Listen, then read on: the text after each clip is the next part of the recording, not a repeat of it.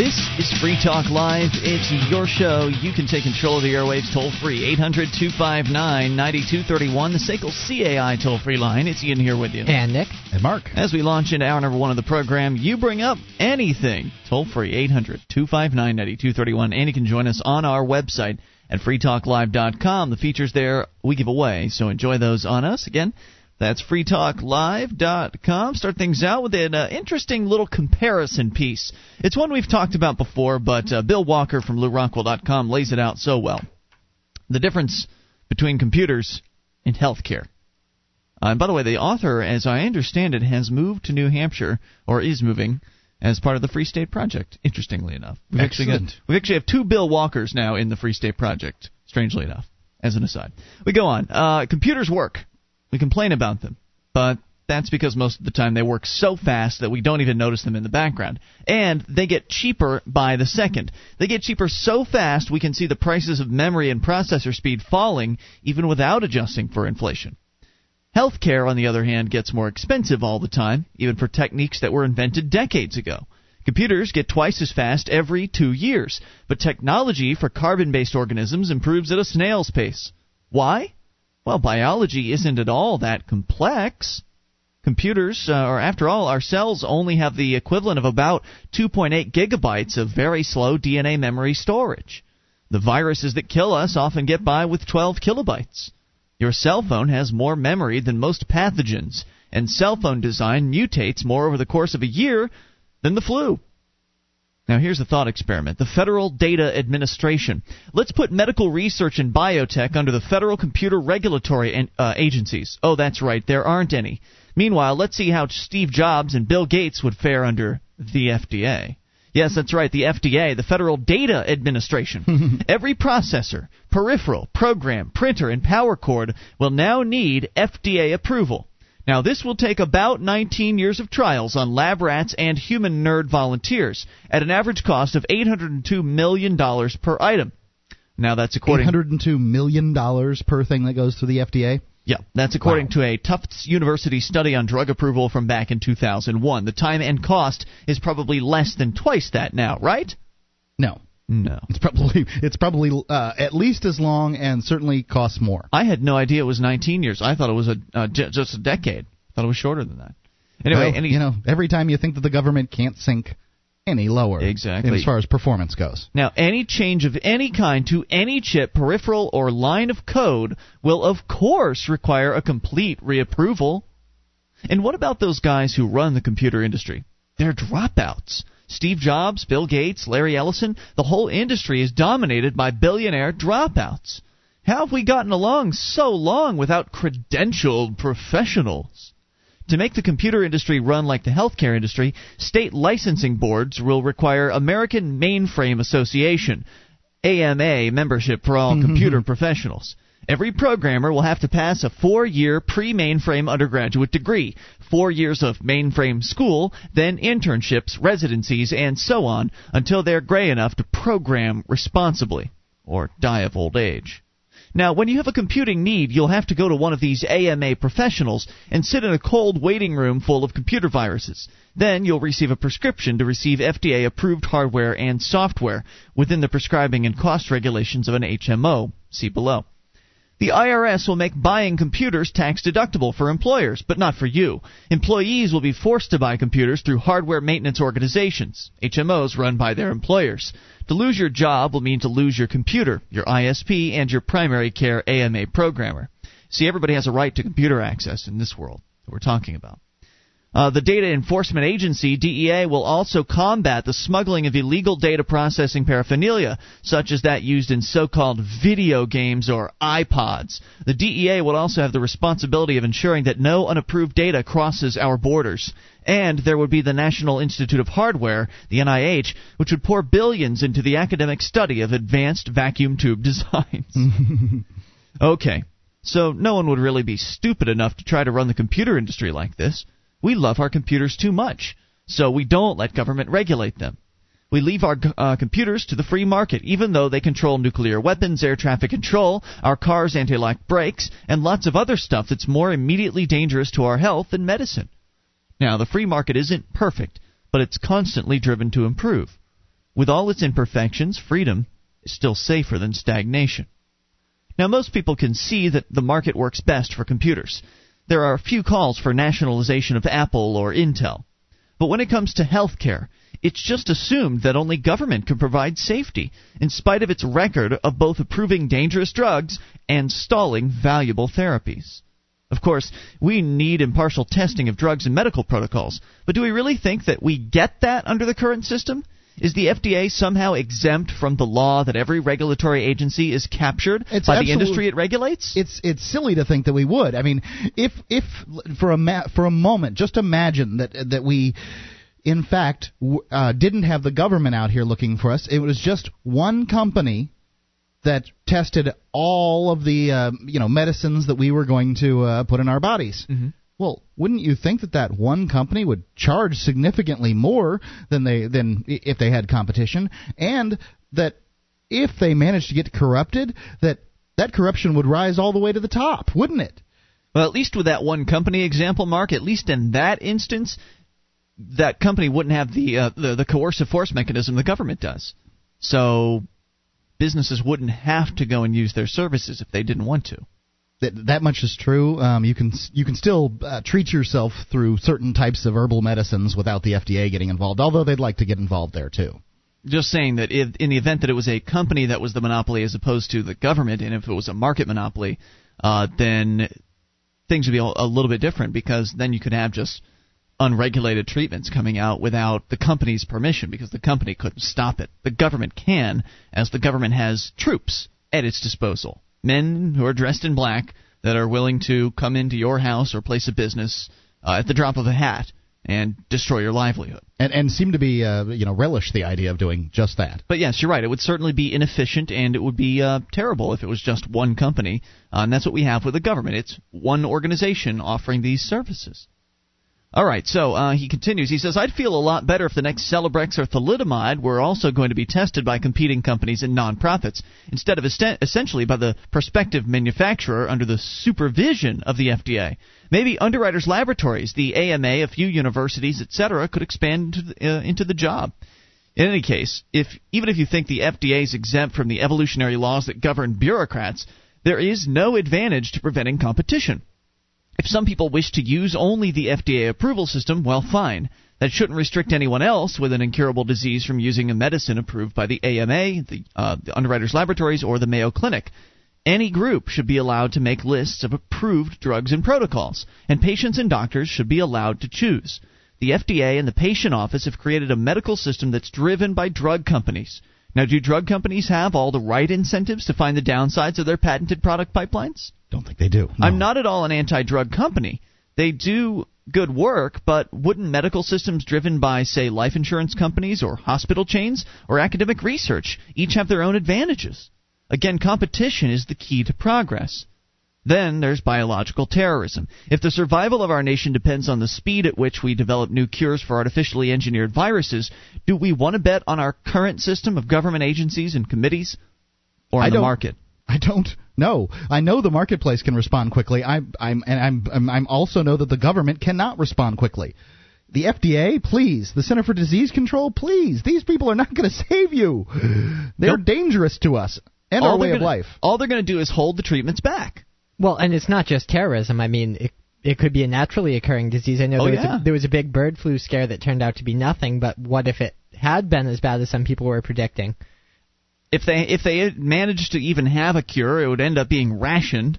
The government would probably seize all of it and uh, ration it out, only giving it to its precious bureaucrats and their families first. Right, and uh, under the current system, the the private enterprises, the pharmaceutical companies, aren't used to moving at a rapid pace. If the government were to go away, they would probably quickly adjust to a much quicker. They'd have to kick into high gear. Right, but under the current paradigm, they're used to taking 10 to 20 years to get a drug developed and approved.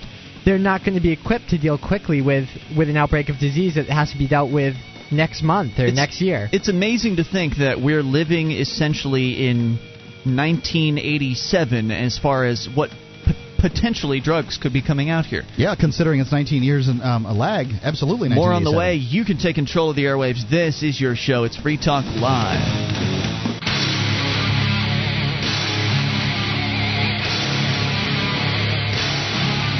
This is Free Talk Live. You can take control of the airwaves via the toll free number 800 259 9231. Bring up anything. That is the SACL CAI toll free line. It's Ian here with you. And Nick. And Mark. Join us online at freetalklive.com. The features there we give away, including the Shrine of Female listeners. Dozens of ladies have taken the time to send us their validated photo and prove they listen to the show. So head on over to shrine.freetalklive, uh, shrine.freetalklive.com to see what it's all about. That again is shrine.freetalklive.com. Now, do you have a company that needs to try something new in the area of collections? SACL CAI does collections early out billing, and they purchase charged off receivables. SACL's employees are trained in resolving issues for your customers and treating them with respect. They know that not only do you want to collect your money, but you'd like to keep your clients too. SACL CAI. Check out their banner at freetalklive.com. That's again SACL CAI. So, just a few more thoughts on uh, Bill Walker's comparison at lewrockwell.com between the computer business uh, the computer industry and the amount of freedom that they have to innovate, uh, to develop, to essentially put out whatever products or services they want to Right, without and- having to and- go ask the government first. And succeed or fail as the public would like them to do. sure. And as There have been some pretty colossal failures and, out there. and the point that they made um, is is very strong. When you think about the computers that are in our cars, that are running our braking systems in our cars, uh, you know, that are that are uh, controlling all kinds of our utilities and things like that. yeah. Uh, the, the computers that run fire detection systems at the place where we work. My God, computers are keeping us safer than um, medicine ever could. Well, may- maybe. well- Certainly, they're, they're doing their part. And and computers can. I mean, obviously they were contracted by government, but private enterprise built the computers that control the nuclear weapons. I mean, I don't see Sure. what's what's a m- more potential danger than having a, a computer go haywire that's that's in charge of the launch codes. Right. So it was, a great juxtaposition looking at uh, you know computers and how effective uh, the business is there versus healthcare, which is so slow and just so plodding in comparison. And it's nothing innate to the healthcare industry. It's not that you know this is the way it has to be with healthcare. It doesn't have to be that way. Healthcare could be like the computing industry. It could be that innovative. It could be that competitive. It could be that cheap. But because of all this government involvement, because of these different organizations that have sprung up over the years to supposedly keep us safe, because of all that nonsense, we have to suffer. Many of us, uh, many people in this country, suffer as they uh, wi- wither away under some awful disease that they could have some sort of test medication for, but they aren't allowed to because of the FDA. Apparently, it takes 19 years to get through the FDA. and almost a billion dollars in approval fees. So people out there suffer while they wait for these approvals. Sometimes they, they never get them. Uh, and so there are thousands and thousands of Americans who are dying as a result of the FDA. The FDA isn't keeping you safe, it's killing people who are waiting for treatment. And it's also killing competition in that if these companies had to actually work in the open marketplace and submit their stuff to third party certifiers, and he gives the example of Underwriters Laboratories. In case you don't know who that is, go look at the underside of your toaster. See the UL logo? You've seen the logo before. Maybe you didn't know what they did. It's a private company. No government money goes to this organization. It's a private company that certifies the safety of various different electronic devices mm-hmm. and machines. And that's it's Underwriters Laboratories is responsible and their their reputation is on the line when Black and Decker sends them a toaster, a new model of toaster that they want to put out on the marketplace. First of all, number 1, Underwriters Laboratories has a very quick turnaround. It's in and it's out probably within a matter of weeks. yeah, because there's you know they know that somebody could come along and offer the service better than them. In fact, ETL is that company. That's one of the other major competitors. You might have seen the ETL logo. I don't Uh, really recall having seen it, but I believe you. It's out there. I have seen it. Um, and so there are co- uh, competition out there. But anyway, Underwriters Laboratory is going to turn around the product. They're going to either approve it or they're going to not approve it. Now, if it doesn't get approval, that doesn't stop the company from selling it. They could go and you know get a flea market table and start selling these uh, these toasters. But they're not going to be able to sell it in many other places besides the flea market table or maybe at big lots. Walmart is certainly isn't going to carry it. No way. There's no way Walmart or Target or Kmart or any of the, the major retailers are going to consider. It may be the hottest, sexiest toaster that's ever been designed. It may look so sleek and have so many different functions, but if it doesn't have that UL certification, it's as good as done for mass marketing. So that's one of the ways that the marketplace keeps us all safe. It keeps us from being able to uh, start the toaster, walk away, have a you know have an have an internal arc happen, catch some curtains on fire, for instance, and uh, put, burn your house down. Yeah. It's because of the private people operating in the marketplace in search of a profit is why these devices are so safe. And it's all done voluntarily. All done because that's what they know people want. They want to know the products they're buying. Companies like Walmart and Target, they want people to know that, that they're safe buying products from their shelves.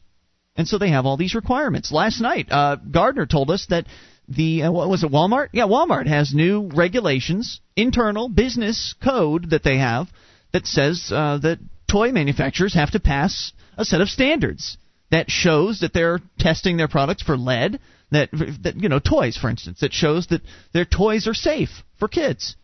Walmart did that on their own. There's no pressure from the feds. The feds didn't threaten and They didn't say you better do this or else we're going to. No, they just did it because they felt it would get them some extra customers through their door. Can you imagine that? Uh, I absolutely can. I just think that uh, many people couldn't. couldn't imagine that companies would look yeah, out for them. You know, well, they they you know because they've been many, told they're evil. Yeah, c- companies are evil. Walmart in particular is evil. Um, but you know, it doesn't really matter whether you think that Walmart is a greedy corporation or not, or or the most benevolent thing to ever hit the planet. And I'm not sure that anyone thinks that, except maybe you, Ian. Um, but I don't I know what that means, Mark. the um they do a good job at what they do. There I you go. Have my disagreements with them.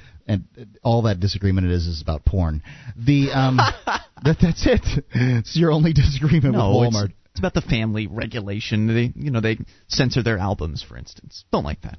Okay, well that's pretty close to porn.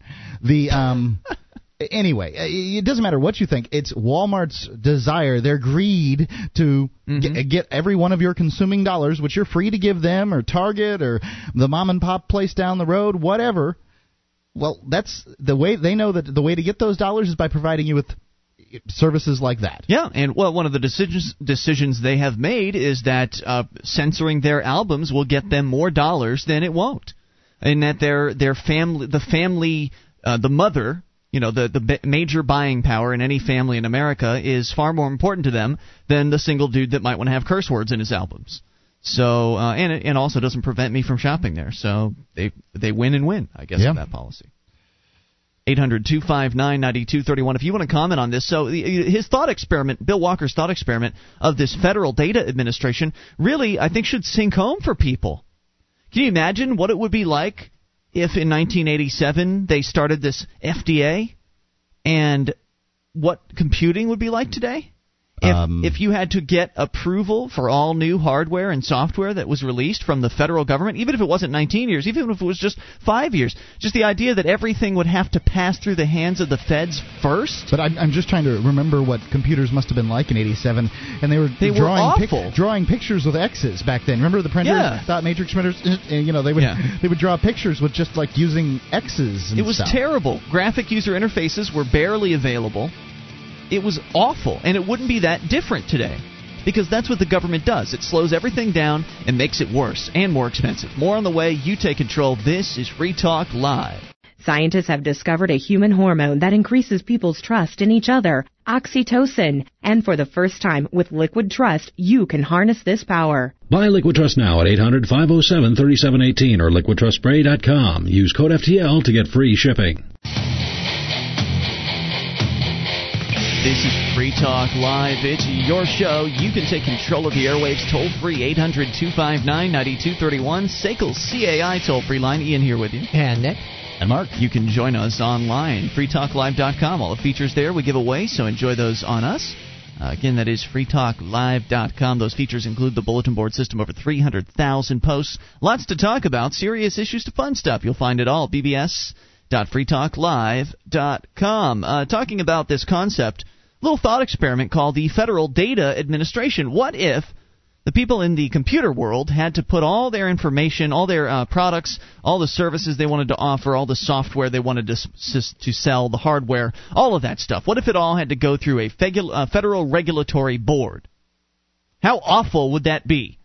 How terrible would uh, the development process become for, for computer software? Well, when you start thinking about uh, the, time lags apparently for the FDA, and this is the claim that uh, the author made.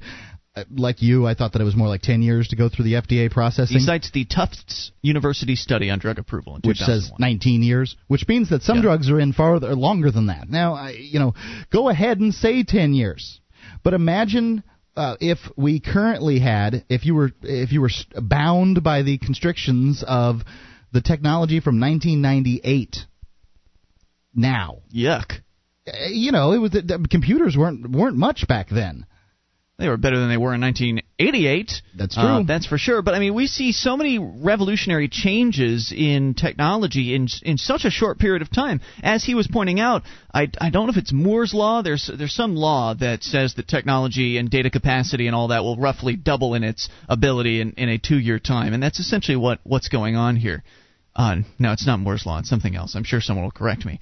But uh, nonetheless, that would be way, way, way slowed down. It would be like once every 200 years uh, if the federal government was regulating all this. And let's just say for a moment that the federal government decided to step in after the advent of the internet. That's when they realized that this was too dangerous. Now there's this internet thing out there and information starting to pass between people, and whoa, we can't have this. I mean, People information. could get bad information. Right. They could make decisions based on that bad information that could uh, harm them physically or, um, you know, c- c- cause them stress in their life. They could decide to get a home loan that uh, would be bad for them based on that information. I apologize. I'm being corrected. It is Moore's law, but uh, originally it was 18 months for the technology to double. Now it's down to a year. Yeah, it's going faster and faster. Right, and as uh, as the uh, the nanotechnology comes out, it'll it'll speed up even even quicker once the computers are able to program themselves. Uh, so. My question here is what would the response have been? Let's say the federal government created this Federal Data Administration. After toward- the computers can can, um, can uh, program themselves, when does Skynet go online? That's a good question. Toward the end of the 90s, uh, which is why I said last night, Mark, that we need to get the government the hell out of here before we have that kind of advancement. Because having government and its evil people in charge of uh, such wonderful technology could only result in terribly, uh, terribly destructive things. But what if they had implemented this Federal Data Administration in the late 90s after the uh, computer, you know, the internet started to get popular? And then uh, some media company came to the, the FDA, the Federal Data Administration, and said, look, we've got an idea for what we want to call a social networking site where people of all ages could go and create a profile for themselves, put up some pictures, talk about themselves, you know, what they like, what they don't like.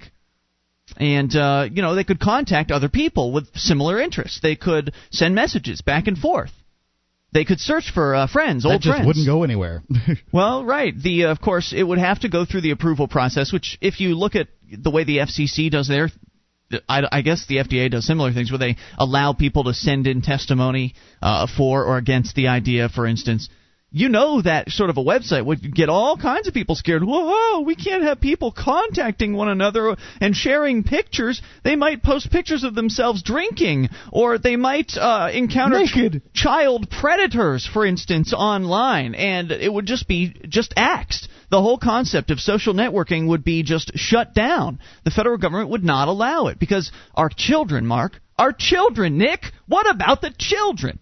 Well, what about the children? It turns out that, um, and this has been discussed on Free Talk Live before, um, that the fears um, about social networking sites are overblown. This from the AP.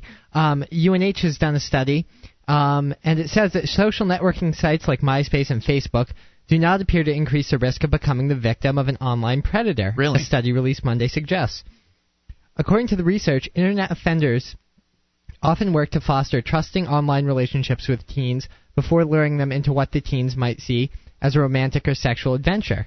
However, the study found predators rarely pose as other children or stalk or abduct their victims. The things that we hear and fear and the things that actually occur may not be the same, said Janice Wolak. Um, she was the lead author of the study. Um, the risk of online sexual predators um, has been a topic. Um, from the show Dateline NBC to Catch a Predator to a recent agreement by MySpace with state governments to take steps to protect youngsters from perpetrators of such crime. So it appears that the agreements and the pressure that was put on MySpace it was completely unnecessary.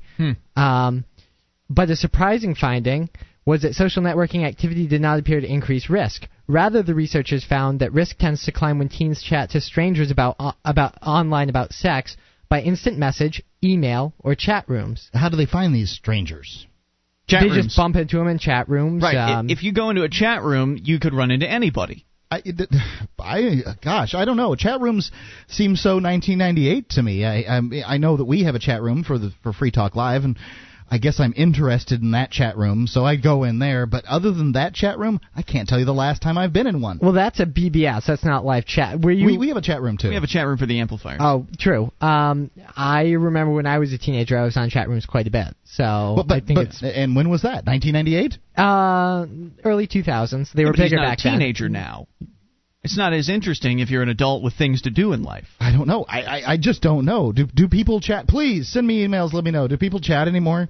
Yes, Mark, they do. Hardly imagine. I am actually a teenager for the next two hours. Oh, that's right. Sorry. Tomorrow is my birthday. Oh, it's your birthday tomorrow. Well, It is. excellent. Happy advanced birthday. oh well, thank you. Ian. There now, now we've got your full name on the radio. We've got your uh, birthday. Could you give your social security number while you're at it?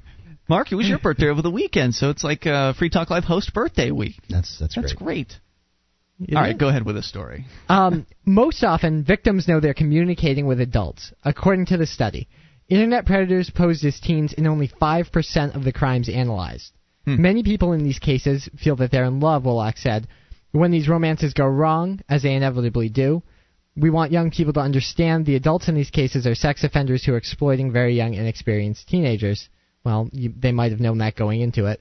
Um, researchers administered telephone interviews. I don't think that's information that uh, likely a sexual predator uh, just gives out. Oh, by the way, I gotta tell you about this rape charge I had back in. Uh, well, they're chatting. No, the teenagers are chatting with adults about sex in chat rooms and then meeting with them. I just don't. And the study kind of alludes to it, the fact that the teenagers know they're talking to adults Mhm. about meeting up, but they don't actually come out and say that. Um, researchers. Well, a lot of teenagers. I, I mean, you know, it seems to me uh, obvious, and if you don't know this, if this is news to you, it's true. Teenagers want to date older people, um, and it's, it, this is especially true for girls. I haven't dated many guys. I couldn't tell you, but I would think that uh, you know that most of the sexual predators out there are male. Just a guess. And At least uh, the ones that get caught. and I would think that teenage boys probably want to date older guys simply because they make money and have nicer cars and uh, things like that. Not all of them, not every time. Sure. Just like every teenage girl doesn't want to date, um, you know, uh, an older guy either. But But know. he's got the experience and the money in the car and all that. Yeah, Yeah, sure. I don't think experience. I don't know what experience means much to them. I don't think they think about that. But I don't know what I you did. know. What I did when I was in the chat rooms, but anyway, um, researchers administered telephone interviews of 3,000 internet users. you were looking for experienced uh, sex offenders in the chat rooms. Is that what Uh, you're saying? if they were female sex offenders, sure. And they were good looking. Um, ages 10 to 17. And they used 612 You're just ripe interviews for with law exploitation. enforcement. Wait, wait, wait. Slow down a officials. second. Uh, but they they interviewed 3,000 teenagers, Right. 10 to 17. Right, and Okay. they used um, 612 interviews with law enforcement officials. Um, data was collected between the years 2000 and 2005, so this this did go back a little bit to when chat rooms were bigger. Um, but basically, um, a report published in the American um, Psychologist um, says we have to talk to our children about warn our children just about this. It's it's Absolutely, and we can give you some tips here in a moment. Also, want to hear from you if you've had an experience, maybe chatting with some creepy dude or something like that online. You want to tell us what your internet uh, interaction has been with strange people, especially when it comes to chat rooms. 800 259 9231. This is Free Talk Live. You can take control of the airwaves via the toll free number 800 259 9231. The SACL CAI toll free line for you. It's Ian here with you. and Nick. And Mark. And you can join us on our website at freetalklive.com. The features we give away, so enjoy those on us. Again, that is freetalklive.com. If you'd like the show and help support Free Talk Live, then go shopping at the Free Talk Live store. Just go to store.freetalklive.com. Get, uh, get your hands on all kinds of great Free Talk Live branded merchandise, uh, from t-shirts to hats to hoodies to DVD classic archive collector sets. Get all the details and place your order at store.freetalklive.com. We're talking about the internet and whether or not it's as dangerous as, or specifically, I guess, social networking websites. Whether or not social networking websites are as dangerous as the press and the government might have you believe. Uh, you know, we see the stories from time to time. Uh, what was the recent one? Thirteen-year-old girl runs off with somebody she met on MySpace, disappears. I, I think that's what the story was, or some a- amalgamation of uh, those elements. Kids uh, encountering scary, scary adults on Well- uh, MySpace, meeting them, getting molested and raped. I instance. entirely agree with the, the assertion that uh, the, the social networking sites aren't as dangerous as we are meant to believe, but I think the world isn't as dangerous as we are meant to believe. Sure. The government, um, you know, it, it, the government benefits from fear. It is the organization with the monopoly uh, privilege as far as force goes. So therefore, they are the ones to protect you. Is that, that they have? That's the PR, right? Mm-hmm. Um, so they're out there to protect you who needs protecting but people that are scared? Sca- um, you know, fear is good for the government. It's good for making jobs for bureaucrats and busy work and all that other crap. And the press um, sort of operates by two axioms: uh, bad news sells a heck of a lot better than good news, right? Mm-hmm. And um, unusual news is better than usual news. Like man bites dog is That's what news. makes it news. It's dog unusual. bites man is not. Right. Right. So when you take uh, bad and unusual and put them together, what do you have? You got sex offenders on the internet preying on kids. Certainly Right. it happens. So therefore, you've got the press, uh, you know, is is motivated to bring fear. The government's motivated to bring fear, and this this works, you know, it works together. Yeah. Um, and so And it never stops. I mean, the government will never allow that fear to go away. They'll implement a program and hire some bureaucrats on. For instance, just look to the airports uh, for an example. The fear's never going to go away. The government's never going to announce tomorrow. You can you will not see George Bush get up on a podium and say, "Well, America, that's it. Terrorism's all done. Get No. back to your lives." No, they absolutely wouldn't. You know, It I'm- doesn't work that way. I'm renting uh, out my uh, I'm renting out a property that I have, and um, I was talking to the the gentleman who who proposes to uh, to rent it, and he was talk. He has three little girls, and he's con- very concerned with those little girls going outside and being unattended. And I, I, I understand. He's been told all along that it's a dan- it's a dangerous world out there. They they you let Right. a little you let a little kid run around outside, and you take your eyes off him for one moment, and somebody's going to come snatch him up. Somebody in a van Right. with some candy, and a Little puppy. you know, just like that, boom. And you you saw Oprah out there on the playground. She was, you know, this is how easy it is to pick up a kid, and you know, had some guy who was pretending to be a perv picking up kids. Yeah. And so they they foster these uh, feelings of fear, and uh, to the point that now we have an epidemic of obesity. I would say that our epidemic of obesity amongst our kids has less to do with food and um, and more to do with the fear that we have pro- fostered in our children. Maybe it's a bit of both. They had food when I was a kid, and kids weren't, um, you know, there wasn't an epidemic of fat kids. Okay, yeah, that's a good point. I, there were uh, 50 kids in my class from kindergarten through eighth grade, and uh, two of them um, were overweight. interesting observations. Uh, and of course, uh, as you were saying, Mark, the threat isn't going to go away. So when it comes to this internet thing, uh, the government is already getting involved with MySpace on some level. They've come to some sort of voluntary agreement. Uh, but when it comes to that, the government's not going to just say, okay, parents, everything's safe now, the coast is clear. No, it's going to need more and more government oversight over time. They're going to eventually, who knows, maybe they will use this as the excuse to jump into regulating more websites, uh, to having some sort of government oversight board when it comes to these things. I mean, it would would make parents feel safer if mommy government's out there approving the websites. And so many of the people in government, um, you know, they want to do the right thing. They, they and they believe that they are the best organization for this.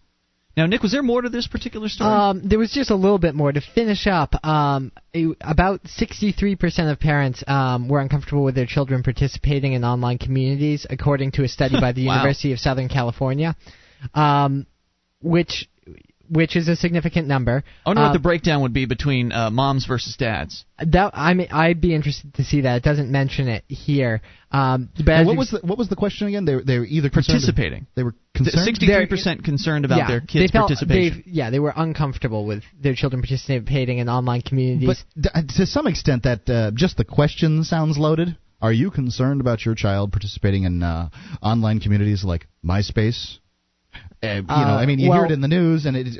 No, I'm not concerned. There could there could be some there could be some um, I let him eat glass too. I, you know, it just does. It, it sounds like a loaded question to me. right there could be some skewing because it says another recent study um, showed that 53% of adults and this says adults not parents um, thought online predators were a threat oh to the children. So yeah, so 53% when they phrased it a little differently, but it's a significant percentage either way. I would Yeah. think. Um, and basically, what they suggest is you just have to talk to your children about sexual matters, which most adults find very uncomfortable thing to Distasteful. do. Yes, they, they really just don't do it. But and the- I think it's a huge problem. Right. Uh, so basically, it, you're better off talking to your children about the potential dangers and about the potential for there to be sex offenders than to just ban them from MySpace because MySpace or any. It's not the most dangerous place they're going to be on the internet, and No, I and mean, frankly, there are real world world threats too. If you're concerned about it, you don't you want them? You can't just keep them off the internet and assume they won't run into a sex offender in real life. Yeah, You- at the mall, for instance. right. So talk to them about it. Well, communication between uh, parents and young people in America really is lacking, sorely lacking, and uh, having having parents being upfront and honest with kids about sex is a, a huge pet peeve of mine. I wish it uh, I wish it had happened for me.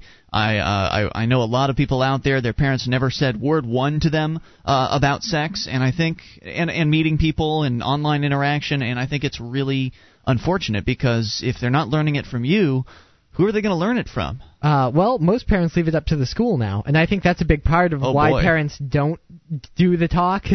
because you know Right. there was a time when if you didn't tell your kids about it at some point, they you know you they'd learn it from a friend or whoever.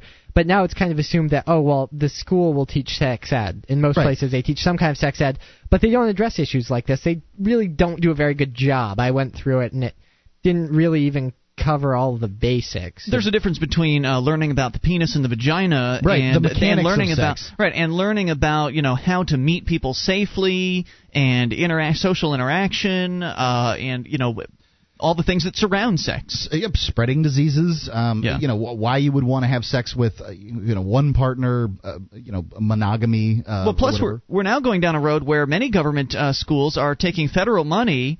And that means that they have to teach abstinence, which is just basically what you get at home from parents that don't want to talk about sex. Don't do it. Just say no. And we know what happens uh, to kids when you tell them just say no. I, They want to find out what they're missing. Right. I got at home. What I got was the mechanics. Um, you know, here's a book. If you have any questions, Really? talk to They me. give you a book? Uh, That's yeah, good. a book. You know, th- this is what a. I, I don't even remember. Yeah, it was line drawings of uh, sexual organs as opposed to uh, photographs. There were Yeah. certainly babies, and, and it was it talked a great deal about babies, but I don't care about babies. So there's some very Largely, men don't care about babies anyway. there's some very simple things that uh, that need to be that need to be considered if you're going to be meeting people online, and this is for adults and young people alike. Uh, I love giving out uh, this tip. I think it's a good one. I know that you might have better ones because I know I haven't done much of this.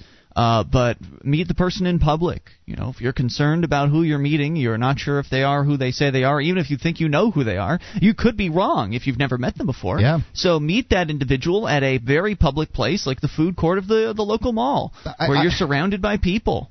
I like um, the Free Talk Live idea where you have uh, you know the, the girls, the, the validated amplifiers, the, the validated Shriners. Um, if if you, I think that that's a good idea to get a picture of somebody, you know, proving to you that in fact they are who they say they are. That's a good idea, but it could still be fudged, as some of our Shriners have, uh, you know, been faked over the years, where someone will find a, a picture of a girl holding a piece of paper and then digitally wipe out what it says and put something else It on can there. be fudged, but then you're eliminating a certain um, a large percentage of the population. To fudge it, you have to have somebody who knows what they're doing in Photoshop or some. There's more people that know that than you know you might imagine. Yeah, but what are the percentages? Percentages? I don't know. And then you have to look at uh, you know how many of the sex offenders out there. I would imagine. I don't know. I mean, it, it just eliminates a certain amount. Plus, I think also if you have that open uh, communicating relationship with your parents that we're we're talking about here, then if you're talking with someone who's online and you've got an interest in them or they've uh, got an interest in you or vice versa, then if you're talking with your parents and you're upfront with your parents, then they should know about that. Yeah. They should be aware of who it is you're meeting. That way they can maybe ask you a few questions, maybe bring a few points to light that you might not have necessarily thought of and they can they can help to make sure that you're being safe. They can take you to the mall, for instance, or you could take your uh, your teenager to the mall at the time when they're expected to meet this person. Right, a non-adversarial relationship with your parents, and Goes a at those way. times, I think it is is a good thing. Yep, hour two's coming up. You take control of the airwaves. Buzz looking at some changes. It's time to pick a candidate, a serious candidate for president, and start moving forward. That candidate is George Phillies. This is George Phillies, Libertarian for President. I approved of this message. Paid for by Phillies 2008. This is Free Talk Live. You can take control of the airwaves as we launch into hour number two. Bring up whatever's on your mind. Toll free, 800 259 9231, the SACL CAI toll free line. It's Ian here with you. And Nick. And Mark. And you can join us on our website at freetalklive.com. All the features there we give away, so enjoy those on us. Again, freetalklive.com. Of course, big news out of uh, Cuba. I believe it was today or yesterday that uh, Fidel Castro has announced his resignation. Really? And he's, uh, as predicted, uh, going to hand it off to uh, his brother Raul, I believe.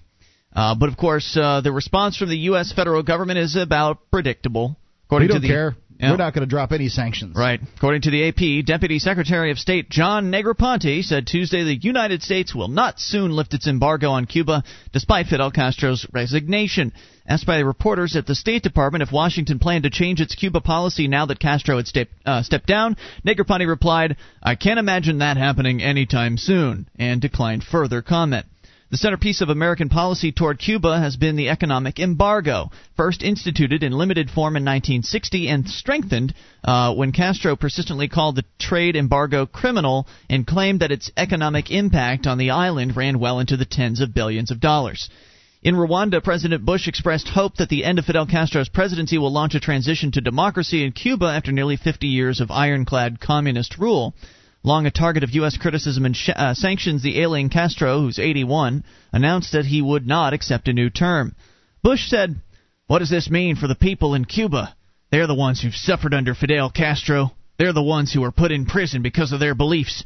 They're the ones who've been denied their right to live in a free society. Wait, wait, whoa! Slow down a second there, Bushy. Hold on now. Wait, free society. I guess we haven't really had that right either, right? I, I mean, if it were free, I would be able to buy some Cuban cigars. But it's not.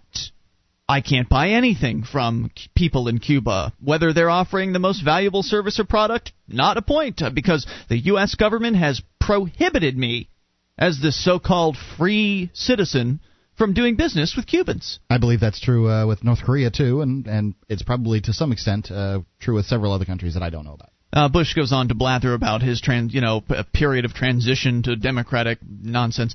Uh, Tom Casey, deputy spokesbureaucrat at the State Department, expressed hope for change in Cuba, but said the U.S. remains skeptical, saying that uh, we would hope the departure from the scene of Cuba's long-ruling dictator would allow for a democratic transition. Blah blah blah. But he added that the United States is troubled by signs that Cuba's leadership envisions this as a transfer of authority and power from dictator to dictator light, from Fidel to Raul.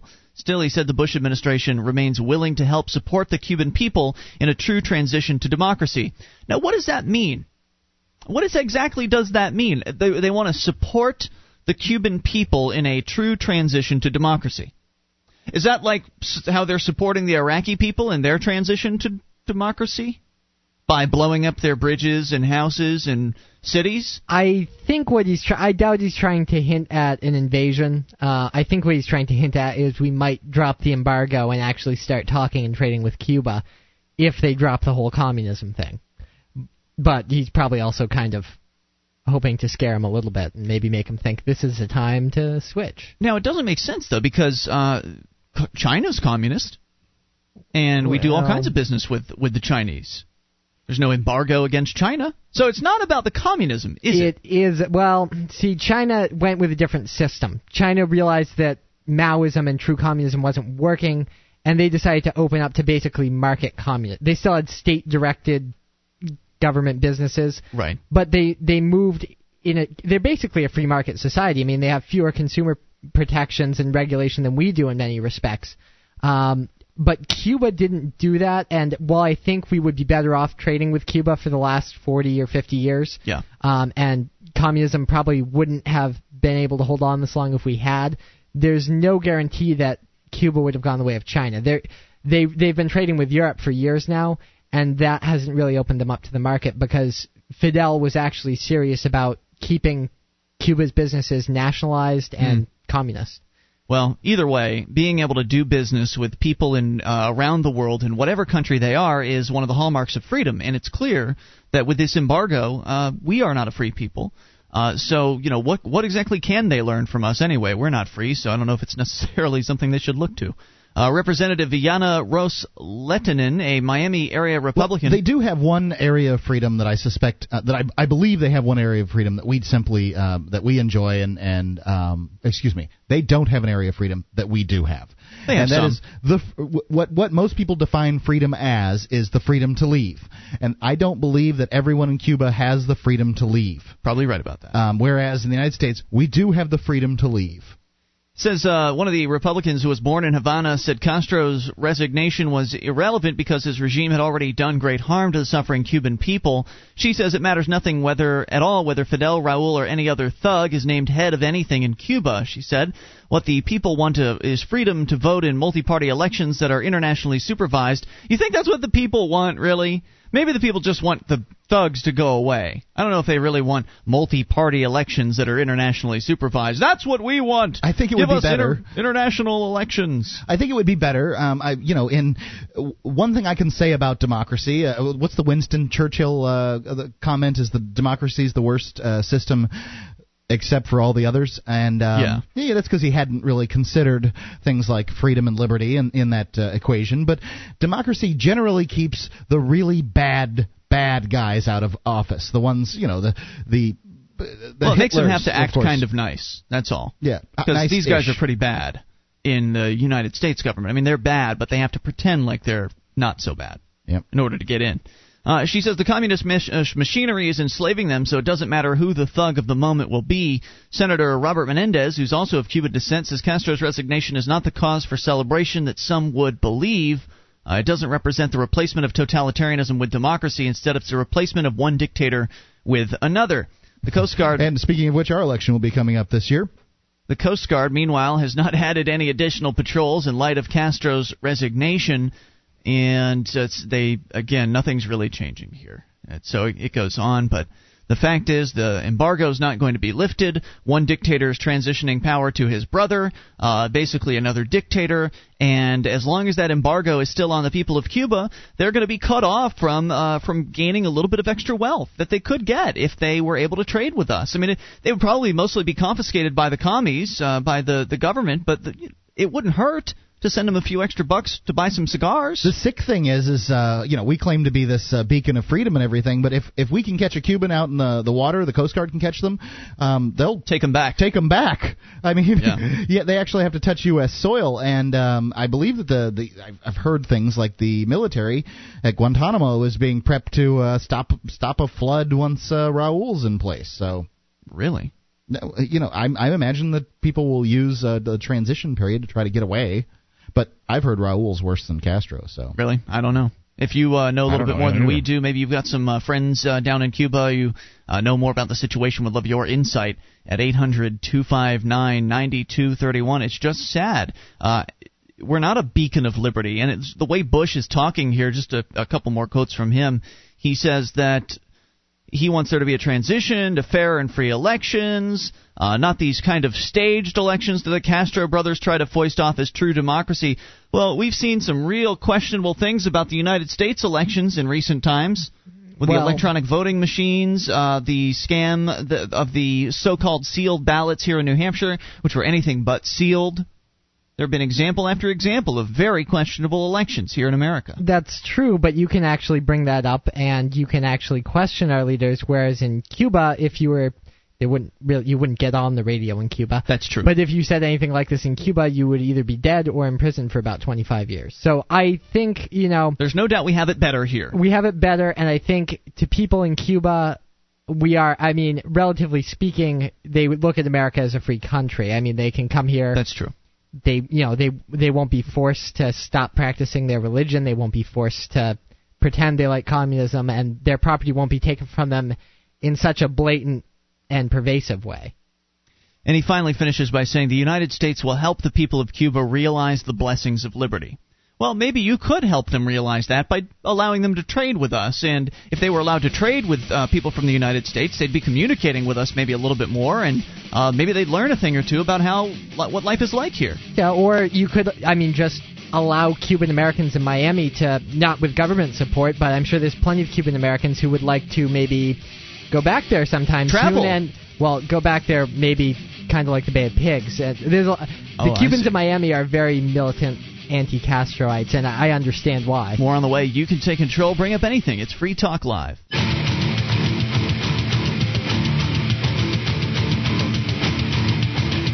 This is Free Talk Live. You can take control of the airwaves via the toll free number at 800 259 9231.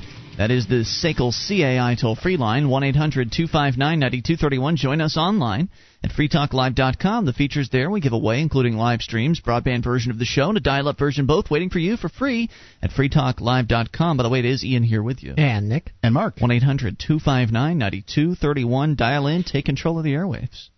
how would you like to lose up to 25 pounds in just nine days without permanently changing your diet? Check out this amazing doctor recommended product. Go to ftldiscount.com. You can read some real testimonials there. Find out how to order this this cleanse. ftldiscount.com. 1 800 259 9231. Shifting gears away from uh, totalitarian dictators in Cuba and the lack of freedom that we have here in America to a bit of a, a self help article. You know, we like to bring these up from time to time because it's never too late to learn some of this stuff. In fact, Mark, your article today is entitled 20 Things That What? 20, well, Gosh. right when he coughs. Excuse me.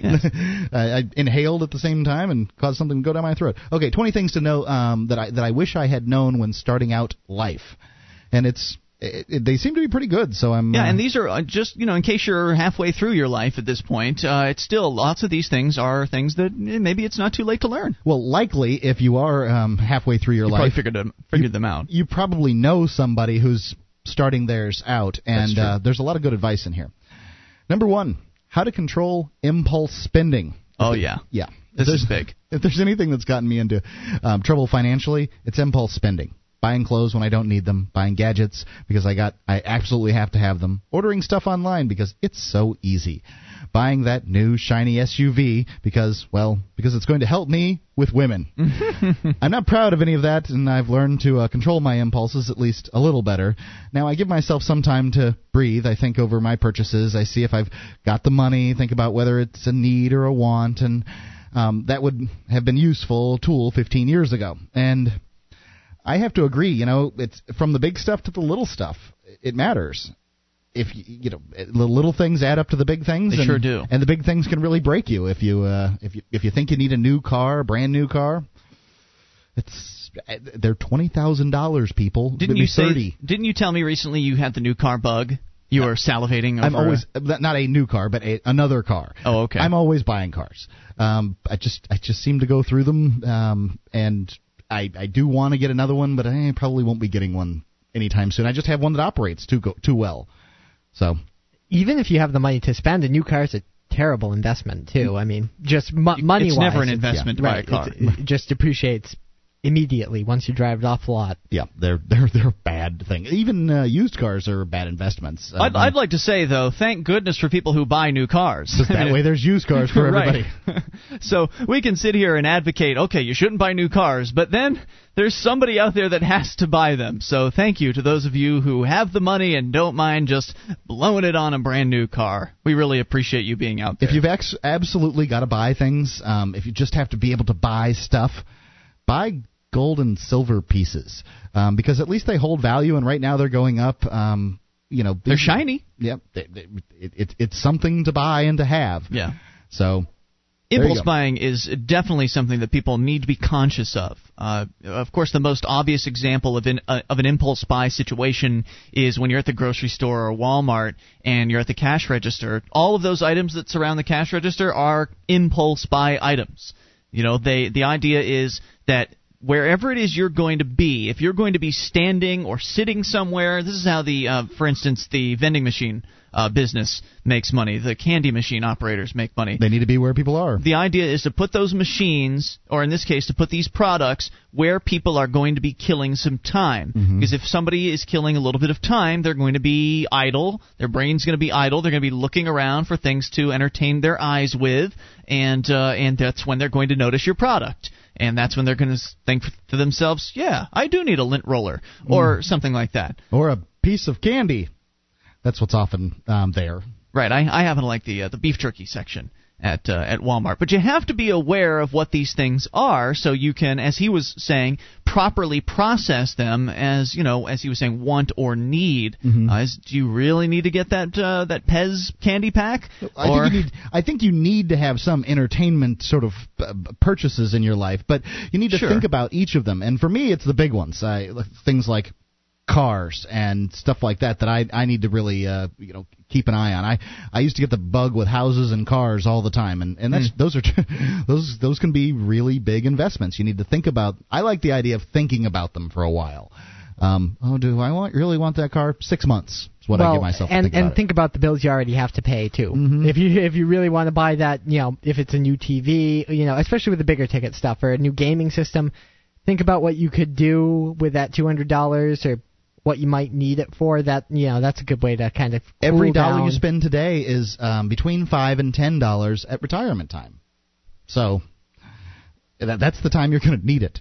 yeah, absolutely. You Let's won't be able continue. to. Uh, yeah. You the won't be able to uh, make money then. You got to stay active. This is uh, uh, Number two. tip number two. Yes, I was in track, cross country, and basketball in high school. Once I started college, the running and basketball began to slowly fade away. Not right away. I played pickup basketball for a few years after high school, but even that went away until I became sedentary. Playing with my kids outdoors winded me, and I began to get fat. I've reversed that uh, trend, and now I'm very active, but I still try to burn the fat I gained in those uh, inactive years. Which uh, FTLDiscount.com. Number three, how to plan finances. I always knew that I was uh, supposed to budget and track my spending when I became an adult. I was just too lazy to do it. They And don't teach you that. They don't teach you that in school. I think they might um, go over it, uh, you know, in a cursory fashion, but they don't I pound didn't get in- it. They don't pound it into your head. They taught me how to write a check.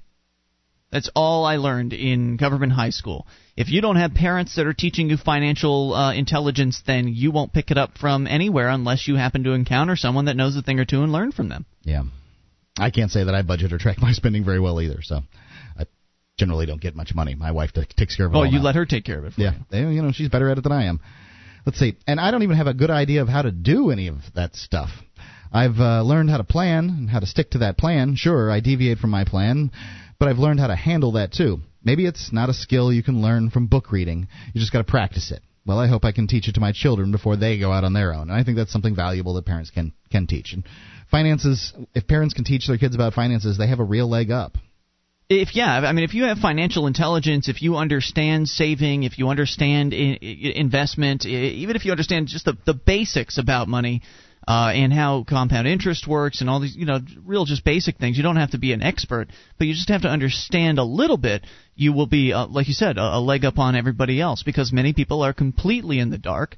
Uh, they go and they they spend their entire paychecks just the idea that most people don't even really hold on to the money that they that they bring in. And i understand the economy we're in discourages that uh, in that the inflationary situation we live under Yeah, it, it's true, but the the real key to wealth is not how much you make; it's how much you spend. hmm That's absolutely it. And we have a problem in this country where most people tend to spend to their income level Mhm. to where whatever they've got coming in that's what they're spending if not more in many cases they'll expect that they're going to get a raise uh, coming up soon and so they'll start spending more immediately in plan for that raise and they'll say oh, I'll just pay the you know the minimum payment or whatever Well, and a, a lot of upper class people have debt problems because sure. they want to, you know, seem even richer than they are. So they you know, buy the big house, finance the cars they can't afford every couple years. They say to save 10% of your income, and uh, I've learned a little a little trick on that is uh, just don't spend one dollar bills. One Keep eight those hundred in your pocket. two five nine ninety two thirty one. You can take control, bring up anything. This is Free Talk Live. Our archives, website, and podcast will continue to stay free, but if you think other people deserve to hear this show, consider becoming a Free Talk Live amplifier for just $3 a month at amp.freetalklive.com. Help free some minds. Visit amp.freetalklive.com.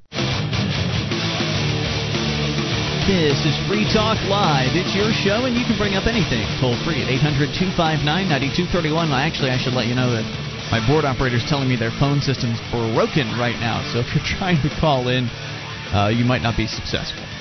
Perhaps it's not Free Talk Live right now. Well, the amp line's open, so for our amplifiers who want to uh, get interactive there, they can always uh, chime That's in. That's right, everybody. It's Mark Talk Live, and I've got some things I want to tell you. 1 800 259 9231. Join us online. That web's, uh, the website's working. You can go to freetalklive.com, get signed up for updates. Whenever there's something fresh to announce about the show, you'll know first if you're on the updates list. Go to updates.freetalklive.com to get on the list.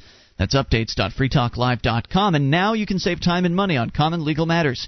Created by top attorneys, LegalZoom.com helps you create reliable legal documents like your will or living trust in minutes. LegalZoom.com. Use the code FTL to save 10%. That's LegalZoom.com. We continue with the 20 things. Uh, the at least the guy who wrote the article wishes he knew when he was starting out in life, and a lot of this stuff it's never too late to learn, never too late to become conscious of uh, these things. Uh, another good idea is having your will and living trust done. Um, yeah. So LegalZoom.com is a good way to do that, and uh, code, uh, FTL will save you ten bucks. There you go. So anyway, ten percent. Uh, no, it's ten bucks. Uh, I um, changed that on the copy. You did? Yep. Shame on me. Yeah, you're just uh, not noticing it. Okay. We uh, we had thought it was ten percent for a long time, and actually ten bucks in most cases is a better deal. Really? Oh wow. Okay. Great. Uh huh. So yeah, the author goes on. Junk food will come to come back to bite you in the butt. Yeah, your uh, childhood metabolism won't last forever in Yeah. most cases. Yeah, it just wasn't the sedentary lifestyle that got me fat. It was all the junk food too. I would eat pizza and burgers and Twinkies and sugary cereal and desserts and donuts and well, you get the picture. As someone who um, used to being able to eat whatever I wanted, never seemed like it would be a problem. Bad health was something to worry about when you got old. Well, my jeans began to get too tight, and to my horror, I climbed several pant sizes and developed a gut that would not go away. I wish someone would show me an after picture when I was young and downing the big gulp sodas. And uh, you know, looking at it, life from 37, I uh, I'm still wearing size 32 to 34, but it used to be a nice solid loose 32. Mhm. And uh, you know, it's you develop tastes for things it, uh, when you're younger, and it's difficult to get rid of those tastes. I don't like uh, to have meals and not drink a sugary soda with that meal. Hmm. So I have to forego those things. You have developed, you, uh, purpose, purposefully, Ian, have devel- developed the uh, habit of drinking water, and that's what you want to drink. Yeah, I Yeah. love it. That's a that's a good thing to do, and and that's a lot of extra calories uh, when you're talking. I don't know how many sodas that the average person drinks in a day, but at 180, uh, you know, for a can, it's 180, and uh, this bottle of Dr Pepper that I'm downing right now, 250 calories. Wow. Yeah, and completely. I think the average empty person calories. Uh, I think the average person drinks quite a few sodas. I mean, the average soda drinker, at least, drinks uh, quite a few sodas every single day. I don't know what it is, but if you talk to people that drink soda, especially if you, uh, I remember when I was working in retail at Kmart, running the register, just watching people do their soda, you know, their weekly soda buying was was pretty mind-boggling. Uh, in many cases, an entire shopping cart or a, a good chunk of the shopping cart loaded with 24-pack flats, uh, multiple two liters. So there's some serious soda consumption that goes on out there in this country. Um, I, apparently, they sell more water um, now in bottles than they do anything else. And That's uh, good. Well, it's good to drink water, but it's bad Paying to buy um, water in 20 ounce bottles because you're generally buying it for a dollar fifty a uh, you know uh, You're paying for packaging. 0.75 li- 0.75 liters or whatever it is. I don't You're, even you're paying for packaging. You're paying for marketing. You're paying for shipping that water weight across the country, uh, and so all of those costs get factored in. If you're gonna if you're gonna profit. start drinking water, I mean, I highly recommend one of those little tap attachy things, the the Pures or the Britas. Uh, there's a Dupont's got one now. I got the Dupont one, and it's got like a 200 gallon filter in it, or 200. Yeah, it lasts for 200 gallons. Mm-hmm. I'm on like gallon number 19, and it's been two months. and I'm I'm fine with those and everything if they get people to drink water, uh, but most places tap water if you can you know it, it the taste might be a problem but it as far as uh, toxicity or anything like that tap water's good for you it's fine so my recommendation is tap water period if you want to save money but the little filter things are you know when you when you They don't start cost figuring a lot of they money. do not cost a lot of money so And it's a good way to start rather than jumping in and you know installing some really expensive whole house filtration system or going crazy Yeah. like that. Some places you need to have an RO system, but usually it's you know just a little if bit you of overkill. if you don't like tap water, you can also buy gallons of water for usually 99 cents. It's actually cheaper to buy a gallon than Mhm. than a single 20 ounce bottle Absolutely. of water most and then of the time. and then keep the little bottles um, around so that you can refill them uh, with water. Right. And there's no reason to buy name brand water either. It's water. Yeah, water's water. In fact, I love the uh, the Penn and Teller BS episode about the. Uh, I think it was actually it wasn't about water per se. Maybe it was. Was there one about bottled water? I yes, wouldn't there be was. surprised. Yeah, being told there was. Uh, and yeah, they pretty much just show that in many cases these bottled water companies are just bottling tap water. I mean, they're they're putting it through a filter, but that's all it is. It's no, it's essentially no different than attaching one of those filters to your sink and creating your own bottled water. Uh, but yeah, I mean, switching from uh, sugary sodas or some other sugar-related beverage to uh, to water is a tremendous way to cut down on calories and increase your uh, your general health. And that's not to say that you shouldn't treat yourself. I mean, a, occasional glass of fruit juice is certainly it's got the same sugar content as soda, but it'll be a little bit better for you. Mm-hmm. Right. If, if you can get any, if you can get rid of soda, that's a great thing to do. I personally uh, like to dose myself with caffeine before the show because it makes me just ever so slightly more interesting. anyway, uh, on to number five, and uh, yeah, this thing's really pointing a lot of fingers at me. Smoking is just dumb. I didn't start smoking until I was well. Well into my adult years, I wouldn't go in, um, into why I started, but it didn't seem like a problem because I knew I could quit any time I wanted. Or I thought I could, at least, until several years later.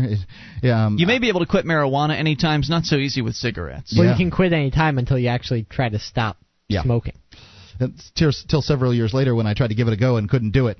Uh, five failed quits later and realized with a horror that my addiction was stronger than I was. Now, Nick, Sure. did, didn't you try to quit recently, or was that someone else? Um, I sort of tried to cut back. I didn't really. You I- tried to I cut back. How'd that work out for you? Didn't really. uh, My, my smoking's pretty stable. Um, Yeah. Yeah. What do you packs a day? How many packs? Um, it varies probably about nine. I thought we were talking about eight- stable here. Probably eight to twelve cigarettes a day. And what's it, It's twenty in a pack? Yeah. Yeah. So Okay. half a pack. You're below average. Y- yes. I think the average is two The, packs. adep- the definition of, uh, of of an addiction is something that is chronic, both chronic and progressive. And uh, cigarettes have a tendency to be both chronic and, And progressive. Meaning you keep smoking more and more. You go Right. from nine to twelve to Well, it 15. happened with me in cigars. It used to be one cigar a day. Right, now now two. I, it is. It really You is just about two every day. cigar at nap and cigar uh, when you go to sleep. Well, right? now now I have to have the nap. Now the nap and the cigar are put together. I can't even go without the nap. Oh, my. Because I'm addicted to the cigar. I need to have the cigar before. You, you understand? I no, I don't understand. I've never smoked uh, tobacco except for one time when I was with this Italian dude who rolled up a joint with tobacco in it, and I you know, I didn't really realize it's what that was what was what he was doing, but that's what they do in uh, Europe. They they roll their marijuana with tobacco. And uh, I took one hit of that joint. And, oh no, thanks! and I realized immediately there was something else in there, and uh, yuck. And it, you know, quitting smoking is easier now than it ever has been. They've got lasers that will do it for you. Really, Um, yeah. They've got shots. Yep. They've got the Nicorette gum. If you you know The you shot just- worked for my old girlfriend. It, you just, really did. It, it does work. It absolutely does but work. you have to want to quit. you have to want to quit. So, you know, come to the conclusion that you want to quit. It's not a situation um, where, like Nick is here, you know, thinking, oh, well, I'd like to cut down to where I was with five cigarettes a day at one point. I liked my addiction better then. You, you have to let go of the whole addiction thing. And that's when it's going to work. The uh, let's see, the, yeah, the shot thing um, was a little on the expensive side, but if you look at it from a, a re, if you really want to look at it from a cost perspective, it's more expensive to keep smoking. So Over time, yeah. right, it pays for itself. Yeah. It was do only like shot. three hundred bucks. If you come up with the uh, the desire in yourself to quit smoking and do the shot, because it absolutely will work for Yeah. you. Number six, fund your retirement, son, and don't withdraw it. This piece of wisdom and probably all the ones above might seem blisteringly obvious, and they are. Don't think I didn't know it when I was 18. I did. Sometimes you just have to be hit over the head with the obvious. Mhm. You have to be told it, and you have to be reminded about it. It helps me to hear these things over and over again. Yep. Keep them top of mind. Keep them front burner. 1 800 259 9231. There's more to go here. As I understand it, the uh, phone lines aren't working, but I'll probably keep giving out the number out of habit. Uh, the amp line is available for those of you who are amplifiers as well if you want to comment on this. 800 259 9231. What are some of the things you learned maybe later in life that you wish you had learned earlier on? How much better off would you have been had you known these things? 800 259 9231. This is Free Talk Live.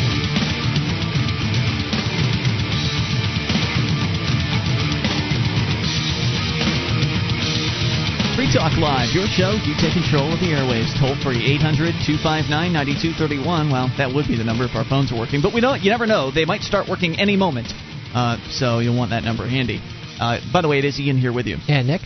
And Mark, you can join us on our website at freetalklive.com. All the features there we give away, so enjoy those on us.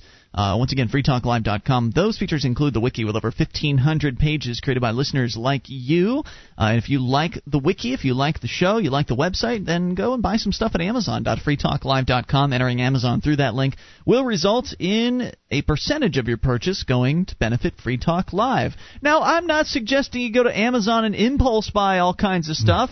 In but fact, you need to have things. Well, it's a little little more difficult to impulse buy at a place like Amazon, in my opinion, because they they just can't put as many products in front of your eyes at the same time as you can have in front of you when you're standing at the checkout aisle at Walmart, for instance. Certainly, they have their wonderful little suggestion uh, suggestion system, which the more things you look at, the more things you buy. Amazon learns what you like and will then make suggestions as to well you liked this so you might like this. So that's one way that you might have an impulse buy at, at amazon but uh, but either way i think you're a little bit more safe when purchasing online because usually when you're purchasing online you're going out specifically to get something that you need and um, in many cases many of the suggestions they're offering might be something that you um, that you really should consider as opposed to just being something completely unrelated like if you're going to buy a camera they'll suggest you buy a camera bag you might get the camera and then later on realize you know you really could have used that bag. bag. and now you'd have to pay shipping again for instance so uh, in some cases it can be very helpful anyway we love amazon amazon.freetalklive.com start your shopping there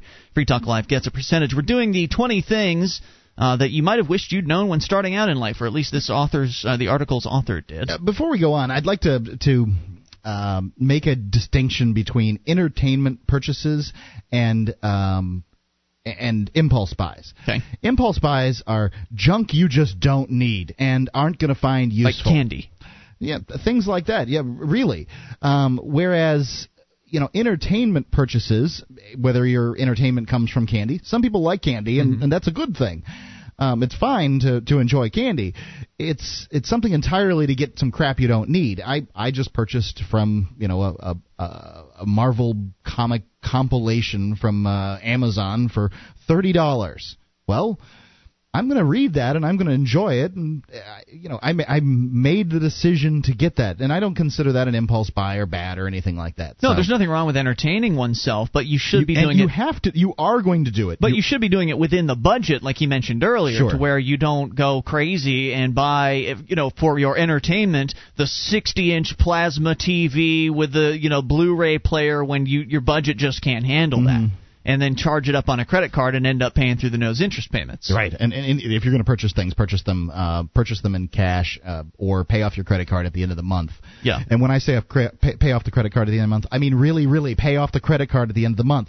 Don't uh, say I'm going to do it and then fail to do it because then it just piles up and you're going to be in the same problem that people that don't make any don't track themselves at all in their purchases if there's even a question or a doubt in your mind that you wouldn't be able to pay it off at the end of the month, mm-hmm. then don't buy that yet. Just hold off. I mean, it won't hurt. If you're going to buy a new TV set, you really want to have a hot new LCD or DLP or plasma or whatever the new technology is. If you give it another few months when your finances are a little bit more in order, the sets will be cheaper then because that's what happens. Technology gets more affordable over time. So, yeah, there's no real win to being the first kid on the block with the new Blu-ray player. Number seven, um, all the stuff you're doing that seems hard, it will be of use. This is the first one that might not be as obvious. There are many times in my life when work was hard and I did it anyway, but I hated it. I did it because I had to, but boy, did it stress me out and leave me exhausted. Hard work isn't as easy as I wanted it to be, but you know what? Every bit of hard work I did without knowing why I did it it's paid off for me in the long run. Well, I'd like to say that we were talking during one of the breaks about Nick and his career as a realtor. And by the way, Nick is the host of uh, Free Minds TV. You can go to freemindstv.com to uh, to t- take a look at his show. Mark, are you going to be on there tomorrow? Um, yeah, yes, actually, I am. Well, Mark's got a, a recurring segment now on there, and uh, of course, if you go to freekeene.com or freemindstv.com, you get the latest episodes. But you're a real uh, you're a real estate guy. You're a realtor uh, for your the way you make money, because unfortunately, you aren't yet making a living at the the public access TV thing. Um, and you were telling us that you knew in advance when you got into the real estate business that it was going to be pretty dry for a while, right? Yeah. Yeah. And that's hard. I mean, that's what Mark's talking about here. That's tough for most people to to handle. You know, to understand that it's going to be a long time before you actually start getting any commissions in the door, whether it be in, in real estate or any other sales business or in different uh, areas where you've got to put some real serious work in and invest some time in yourself and your business before down the line you start to reap some rewards. And for some people, it's just too hard. For some people, they say, "Oh, I can't do this. I've got to have a paycheck every single week," Mm-hmm. and that probably goes Well- back to the fact that they're not well budgeted. Well, and some people do need a paycheck every week. I was, uh, you know, still living at home. I saved up some money. I was able to do it. I worked odd jobs. I didn't have that many bills to pay. And my advice to people, if they're thinking about starting a career that um, isn't a sure thing, or even starting a small business, if it's if it's possible for them to do it at a younger age, I would suggest doing it then, because typically, if you put it off, you accrue more responsibilities. Maybe you have mm-hmm. kids. You pick up a you know a, either a steady girlfriend or a wife, and Yeah, life changes. and life changes, and you find yourself being 30, and you can't do what you what you really could have done if you had started when you were maybe 20. And uh, so I think trying to seize opportunity um, when you're younger. I mean, if you miss out and it doesn't work out, well, oh well, you're you're still young. You can try something else. That's a great point. Um, but yeah, I, I mean, if you have plans and, for things you want to do in life, start doing them early because you you know there's no benefit to putting them off. In fact, I think that uh, college, in many cases, we've talked about this, that college is very overrated. Um, in fact, most people that go to college don't actually end up needing any of the, the things that they learn there. Uh, there are certainly some careers where college is a requisite, being a doctor or an engineer, lawyer, for instance. Uh, but 90% of college graduates, it may actually be higher than 90%, but at least 90% of college graduates don't actually end up with a career in the field that they majored in when it comes to uh, what they spent all that money on. Uh, and in many cases, it's not even useful for whatever it is you end up deciding to do. So a lot of these young people in America are spending what's a what's a semester in college cost? I mean, not at the you know state schools. It could be five to ten thousand dollars, right? Um, Yeah. At more expensive schools, it could be twenty to forty thousand dollars. So let's just say twenty thousand dollars for a year at college. Four years of that, you're looking at eighty grand. Now, some kids have it nice, and their parents pay for all that.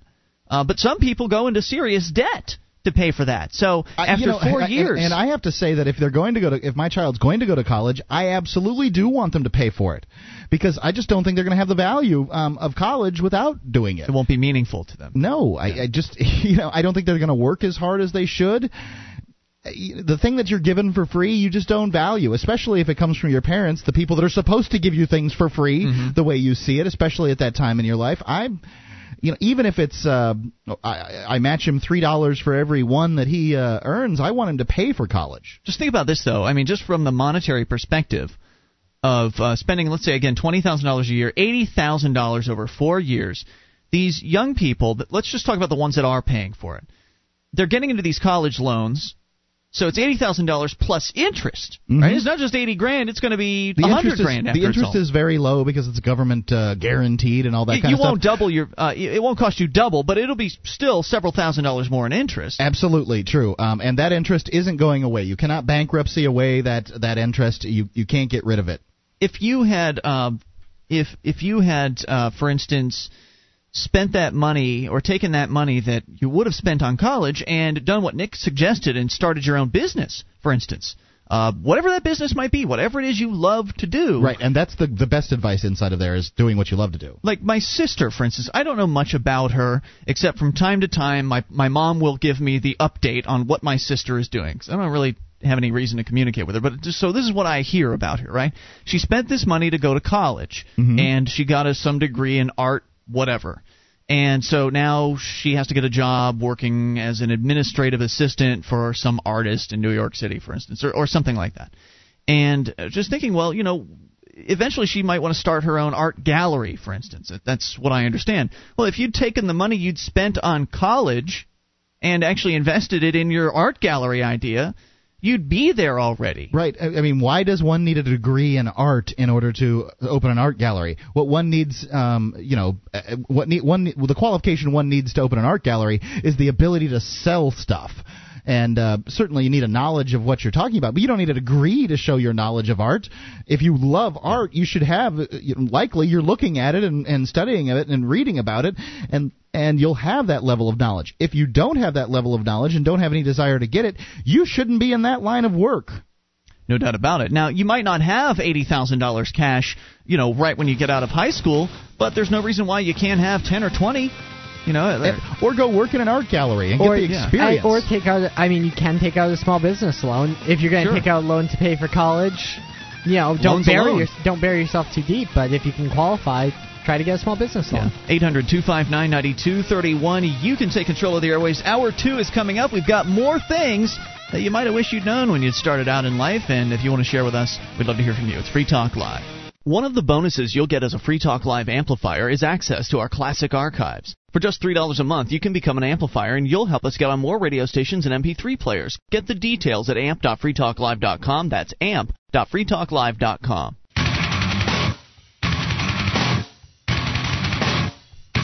This is Free Talk Live. We are launching into hour number three of the show. Uh, this is your show, and you can bring up whatever you want. The toll free number is 800 259 9231.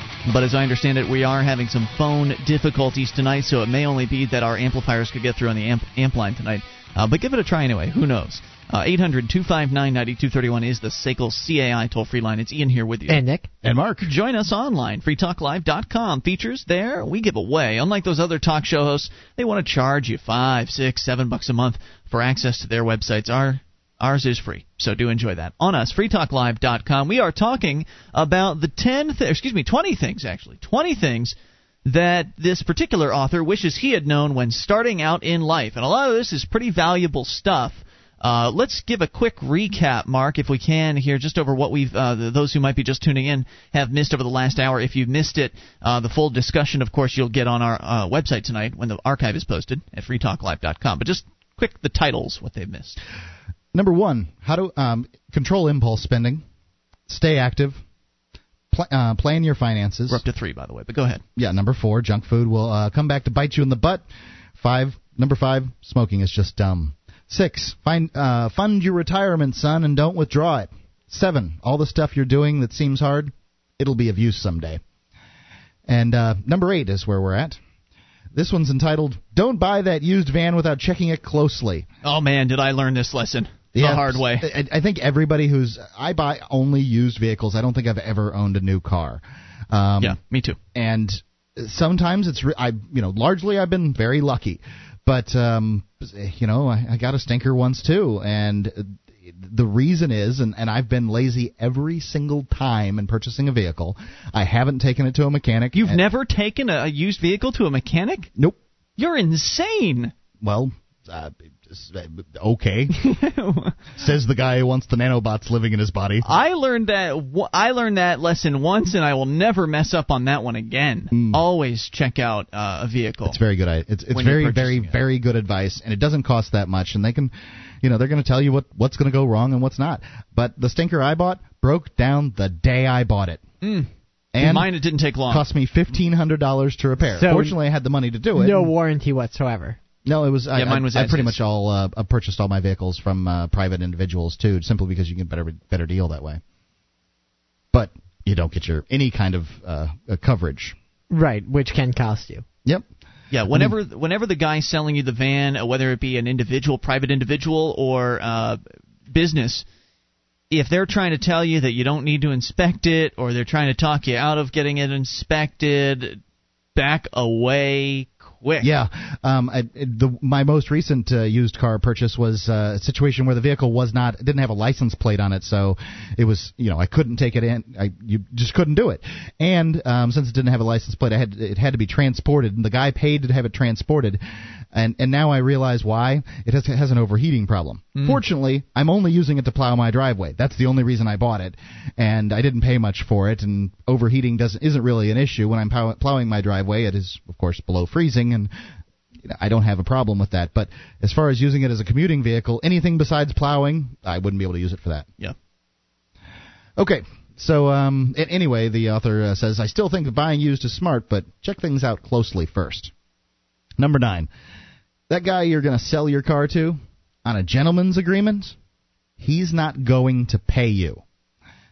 and it's true. People do this. You know, oh yeah, I'll sell Really? you this. And uh, I I did If it. you don't get cash in hand, you let your car go. Well, yeah, some people need payments and that kind of thing. And there's you know there's there's people out there that may or may not have the best of intentions of paying, but once they have the item, well, the desire to have the item is gone. Mm-hmm. So now, Now it's have to get it theirs. back. Yeah, and Yeah. and that's just it's it's just bad news. So you know, even if you have a contract, it's bad news What's the story with this one? as far as paying it. I sold another car to a um, to a friend who was sure who I was sure would pay me even if I had nothing in writing. That wasn't smart. I see the guy uh, once in a while on the road, but I don't have the energy to do a U-turn and chase after him. Talk about a way to ruin a friendship. I mean, he used the term friend. I don't use that term very lightly when I'm talking about somebody that I uh, know and care about.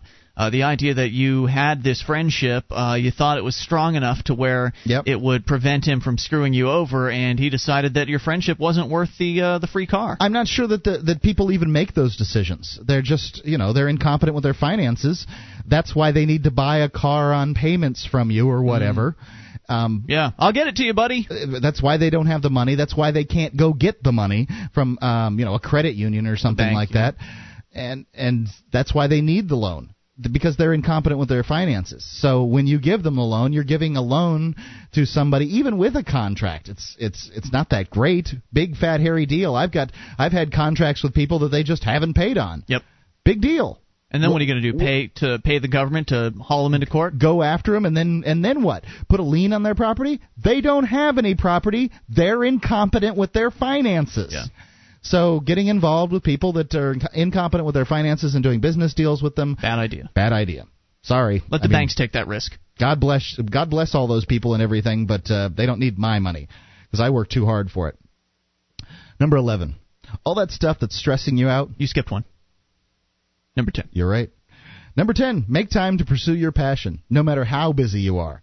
I've always wanted to uh, be a writer, get my book published. I just never had the time to write with a family and school and full-time job and there just wasn't enough hours in a day. Well, I've learned that you have to make those hours. Set aside a block of time to do what you love. Cut out other stuff from the li- um, from your life and um, that take up your time and don't let anything interfere with that work. If I had done that 15 years ago, I could have had 15 books written by now. I believe it. Time management. I mean, that's basically goes back to time management is seeing where it is you're spending your time, Mm-hmm. analyzing. It's the same thing as a budget. You're budgeting money, you're budgeting time. Yeah. Uh, you look at how you spend your time and try to figure out ways to reduce the things you're spending a lot of time on. Like we talked about before, you know, ch- for me, checking my email box is still a killer for me, and I really am constantly struggling with that. Uh, if you can look at the areas you're spending time in, you can then analyze that and do your best to uh, to whit- whittle it down here or there, and uh, you know uh, make a, make a little bit of time to, to do something else that you want to do. Yep. Whether it be, it doesn't have to be. I mean, he likes to write. I, might, I for instance, might want to read, so I'm going to Yeah, put a you goal. do. You do want to read, as a matter of fact. I'm going to put a goal on my goal sheet to actually read a couple chapters in the book that I'm reading. That way, it's front and center in my mind that this is something I want to do. I can be more aware consciously that I want to do it, and uh, therefore I'd be more likely to make that time. I often, um, you know, like to get rid of some things in my life, like everybody does. Just get rid of crap that you have that you've you've accumulated. Mm-hmm. And I always tell myself I'm going to list this on eBay. I'm very bad about getting that thing listed on eBay. It, you know, it'd bring in a couple extra bucks here and there, depending on what it is that I'm selling. Most of it would be just, you know, throwing, a- getting rid of something that I'm not willing to throw away, which, you know, I like to save things. and so eh, that would be a great thing. But somehow or another, I've got all this stuff that I want to put on eBay. It just doesn't get there. And I think setting aside just a little bit of time, it's not even that hard. eBay makes it easy. And that would be very helpful for me. Do you have any issues with that, Nick? Time management. Um, I mean, as you- you work for yourself, so it's it's always tricky. People like us that work for ourselves to uh, make sure we're you, on task. You always have to check yourself. I mean, there's some days where you realize, uh, you know, you wasted 30 minutes here or, or 20 minutes there, and that can make a difference at the end of the day. If you go, does. oh, geez, now I got to stay an extra hour and do all this stuff I didn't get to yet. Um, I I do okay with it. I try to um keep a schedule and keep on track, but it is something I'm not naturally good about you know, staying on track as far as keeping a schedule in my head. Mhm. I really have to try to write it down and say, here's what I'm going to do, and I, I, it's something I have to work at. It's I'm not sure something there I'm are- naturally good at. I imagine there are people that are good at having it in their head, but I think for most people, writing it down has got to be critical. Or I at know for me, it's important. at least defining it if not if not writing Right. down what your schedule is at least defining it in your mind because if you think i want to do this i want to do this and i want to do this inside a given day that's just not good enough Um, the thoughts will fly in and they'll fly right back uh, back out. at the very least, you have to say, well, I'm going to be up at, I'm going to get up at 9 a.m. and I'm going to, you know, by 9:30, I'm going to be at my computer. From 9:30 to, to 10 o'clock, I'm going to check emails for, you know, this specific thing or whatever. And then from uh, 10 to uh, noon 30, I'm going to make telephone calls. From noon 30 to 1:30, I'm I'm going to eat lunch, spend some time with my wife. From 1:30 to 3:30, you know, you got to set it out, you know. Right. Well, now for people that work a nine to five, it seems like it's cut and dry. But then you really need to be focused because what you're doing from nine to five is whatever the boss says you need to do. That's why they're paying you. Right. But you that just means you really need to put extra focus on what you do before 9 and what you do after 5 because that's your real, you know, time to yourself, the time when you can do all the other things you need to do in life. So it's extra important to uh, to take a close look at how you spend your time. More on the way you can take control, bring up anything. This is your show. It's Free Talk Live. This is Free Talk Live. It's your show, and you can bring up anything. If our phone lines was work uh, were working, it would be 800-259-9231. It may be only amplifiers tonight that could get through on the amp only line, which we'll tell you more about the amp program here in a little bit. 1-800-259-9231 is the SACL CAI toll-free line. It's Ian here with you. And Nick. And Mark. You can join us on our website at freetalklive.com. We've got archives, so if you've missed a moment of the show, go and get it online for free right there on the front page of the website for your downloading convenience freetalklive.com. Uh, also, need to tell you that March 12th through the 15th is the 56th running of the Mobil One 12 Hours of Sebring, presented by Fresh from Florida. The world's fastest sports cars will battle for, uh, battle for 12 hours on the famous Sebring road course. For tickets and information, call 1 800 626 RACE or visit SebringRaceway.com. March 12th through the 15th. You don't want to miss it. If you love racing, if you love a huge party, uh, this, from what I understand, is the place to be. I, I, I, gets my endorsement. I had a great time when I was there. Uh, so once again, that's SebringRaceway.com. Also, we've got some tickets uh, that we're going to be giving away throughout this week in various different manner. Uh, we'll probably give some to uh, our amplifiers, probably give some to, uh, let's see, maybe our email list subscribers.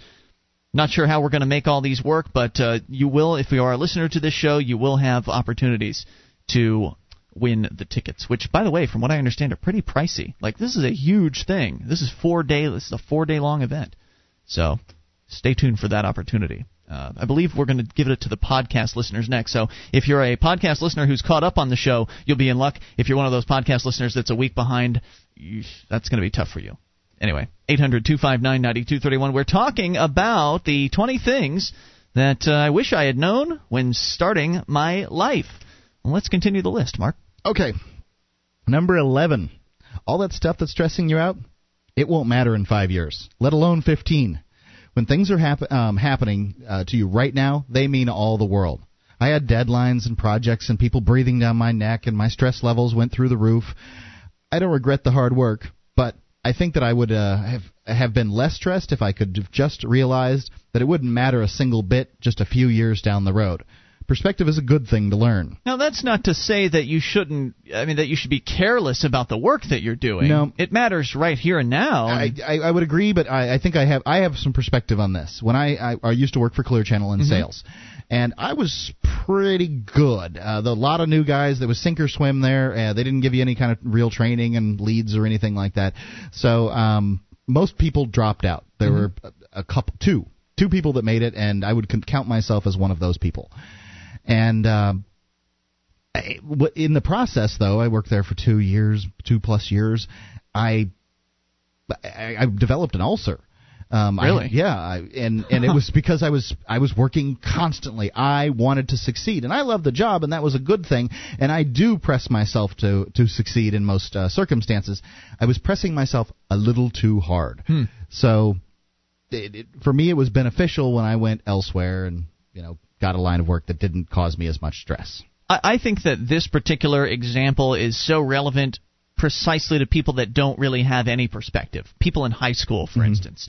Uh, if you're in high school and you're preoccupied with dating, who's dating who, and uh, you know the test that's due next uh, next week. I can tell you that none of the girls that I dated, uh, you know, any time in my life really mattered to me at all now. Right. They have no relevance uh, at all.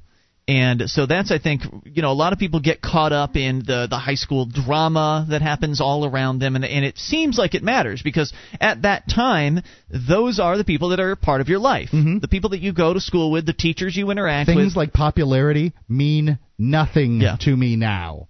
it's a totally different uh, world in government high school or just in high school in general you're you're not really in the real world quite yet but it's the real world to you it's what you're experiencing and so you feel as though what's happening there is very important and i have to say that not much of what happens in high school is in any way important uh, to the rest of your life so when it comes to working and after you get out of high school you'll look back and you'll see that and then that's when you'll get your first real dose of perspective where you look at back and you say huh you know i only talked to like one or two of my old high school buddies, and they're halfway across the country now, and Mhm. completely, pretty much irrelevant to my life. No, Most of them, Uh, I, most of them, I don't even miss.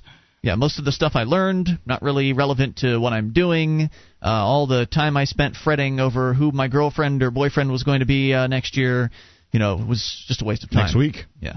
So uh, that's you're going to be your first real dose of perspective. So this isn't to say that you shouldn't be concerned with what's going on in the present. It's just to realize that most of it in another 10 years is going to be irrelevant to, to you because you're going to move on. You're going to change. Your priorities are going to uh, to be adjusted. So let's continue. Absolutely true. Um, I, I, you're right about that. Okay. That's one of the fun parts about getting old, by the way, is getting gaining perspective on your life.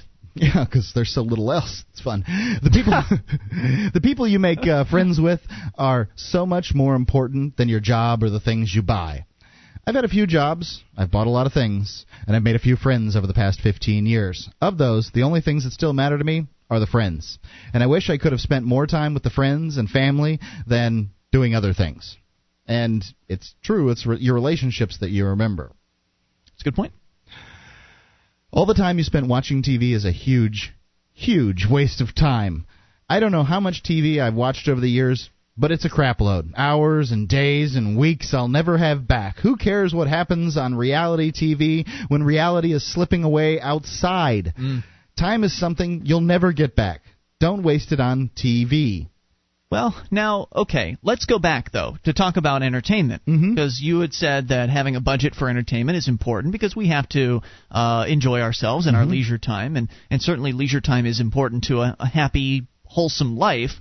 Um, so that's not to say that television is entirely bad.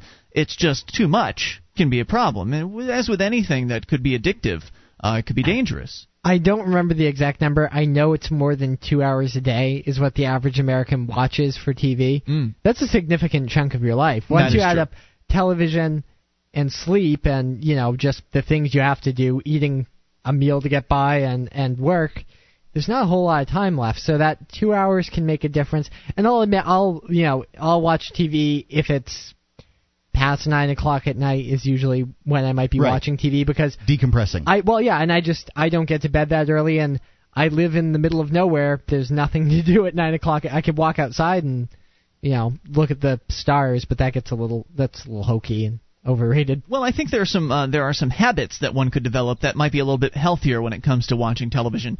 Um, maybe uh, appointment television watching makes a lot more sense than just sitting down Right. and flipping through Well, channels. so uh, what you're if defending, you have a show you wanna watch, what you're defending here is, uh, you know you're watching a little bit of TV, and I'm all for, in, you know, watching a little bit of TV or movies or something like that.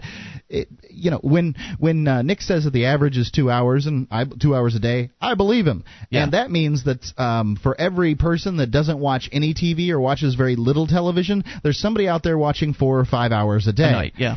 And th- uh, you know, th- there's there's a lot of people out there that watch a lot of television. That statement's for them. Absolutely. So you know, I I do sort of what Nick does is sometimes I watch television to decompress rather than playing video games. There you go. Yeah. Just be conscious. Be aware.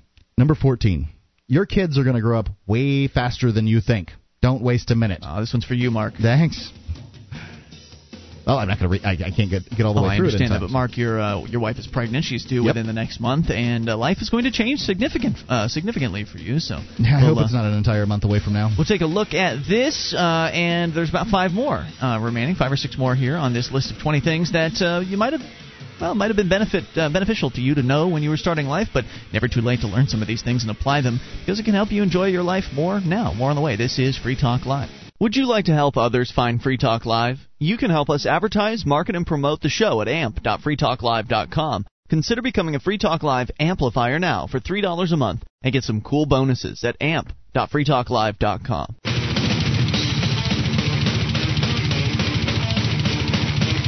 This is Free Talk Live. It is your show. Bring up what you want. Toll free number 800 259 9231, the SACL CAI toll free line. It's Ian here with you. And Nick. And Mark. You can join us on our website at freetalklive.com. The features there we give away.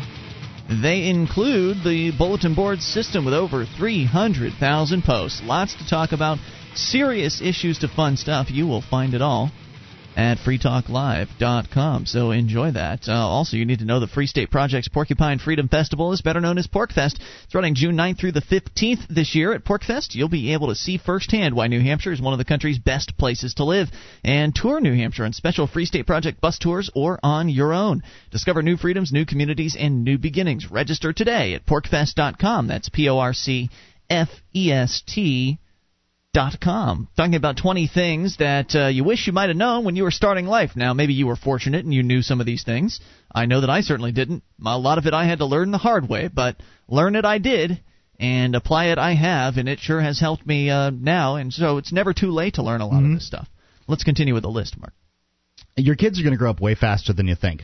Don't waste a minute. I just had an oh my god moment recently. My oldest daughter, Chloe, is 14 going on 15 next month. I have three years left with her before she leaves my house and becomes an adult.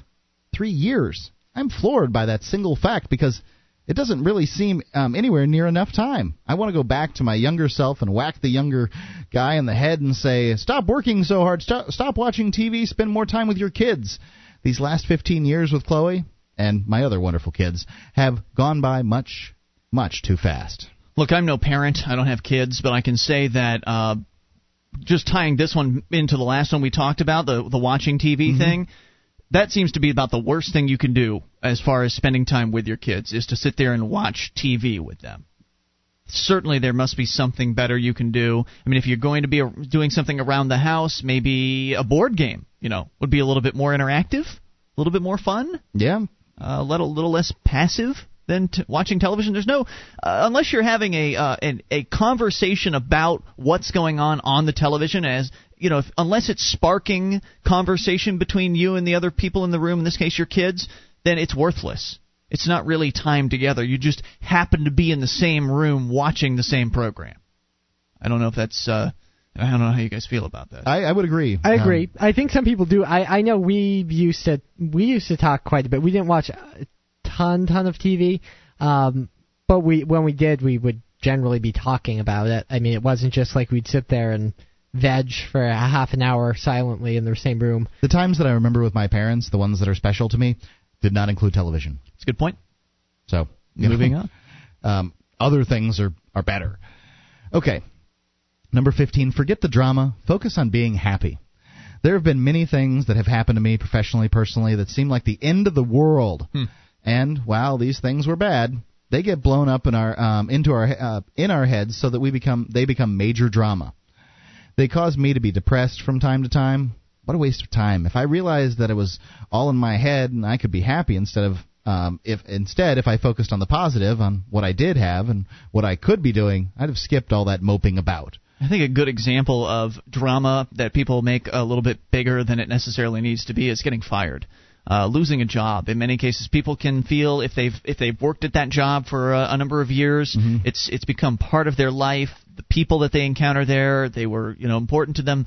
It can be pretty devastating. Uh, but the proper perspective is to look at it as a new start, a new opportunity, uh, a way to get out there and, and do something different or move on to something better. Uh, in many cases, I, I've seen it over and over again.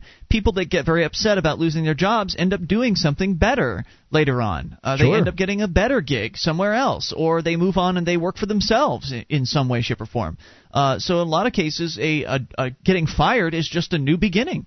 I think that's again, it's all in how you look at it. It's all in how you approach things, and and certainly thinking positively goes a long way to helping you feel better about tragic things that can happen. Yeah, I think that uh, you know people uh, do put too much emphasis on uh, things like losing a job or uh, you know breaking up with a girlfriend or or a significant other or whatever. Um, you know when these are just you know, your, your life will go on and, things will be good and, and you'll enjoy it. So absolutely.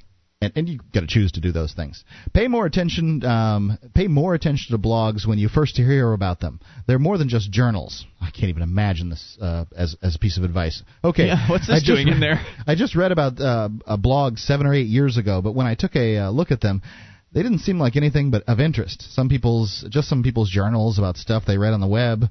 Why would I want to read those? That's the question I'm asking right now. Uh, I have my own thoughts about the web, but I don't need to uh, share them with the world. I spent lots of time on, on the internet on various sites and forums, but every time I happened upon a blog, I would brush past it without interest at all. It wasn't until a couple of years ago that I discovered what wonderful things they could be. I mentioned uh, some of my early favorites in the uh, list of influences. If I had gotten into blogging years ago, well, it wouldn't have been I wouldn't have been wasting all that time.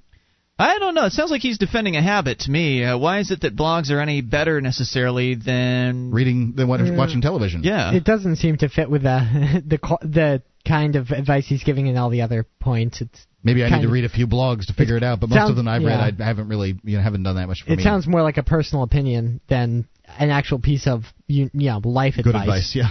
Let's moving on to number 17. Speaking of which, keep a journal. Seriously, your memory is extremely faulty. I forget things really easily, not short-term stuff, but long-term.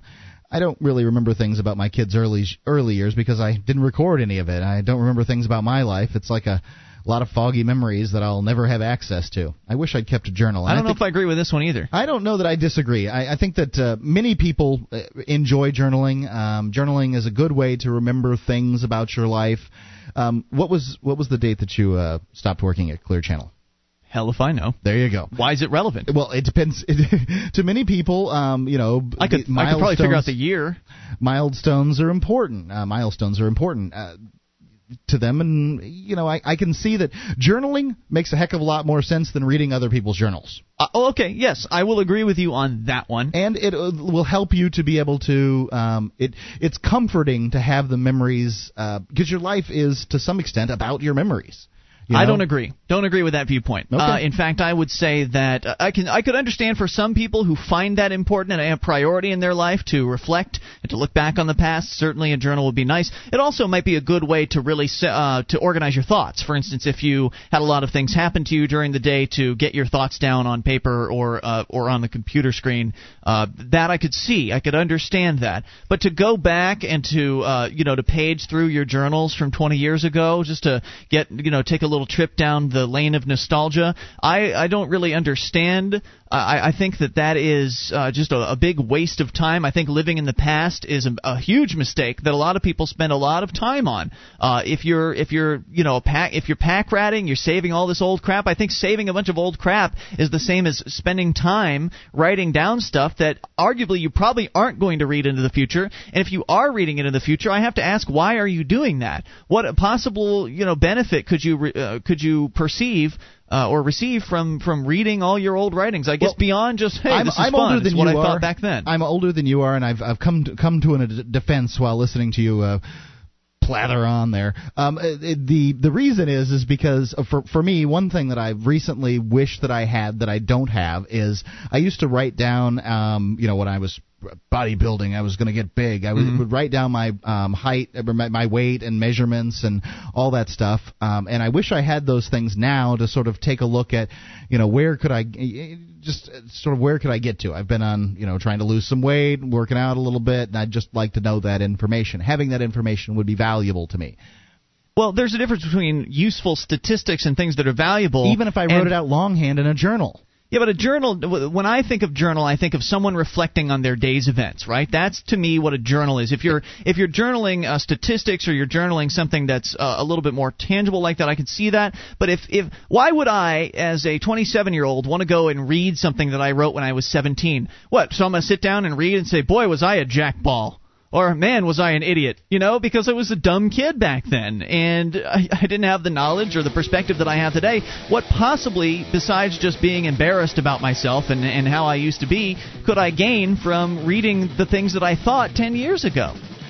If you if know, it, if it has information in it about what happened in your life, and assuming that you're writing a but it journal, happened does ten have years the ago. information. It's irrelevant. That contradicts what he said earlier about how don't focus so much on the drama that's happening today because it'll be irrelevant ten years from now. More on the way. Nick, you can chime in on the journal issue. I want to hear what you have to say. This is Free Talk Live.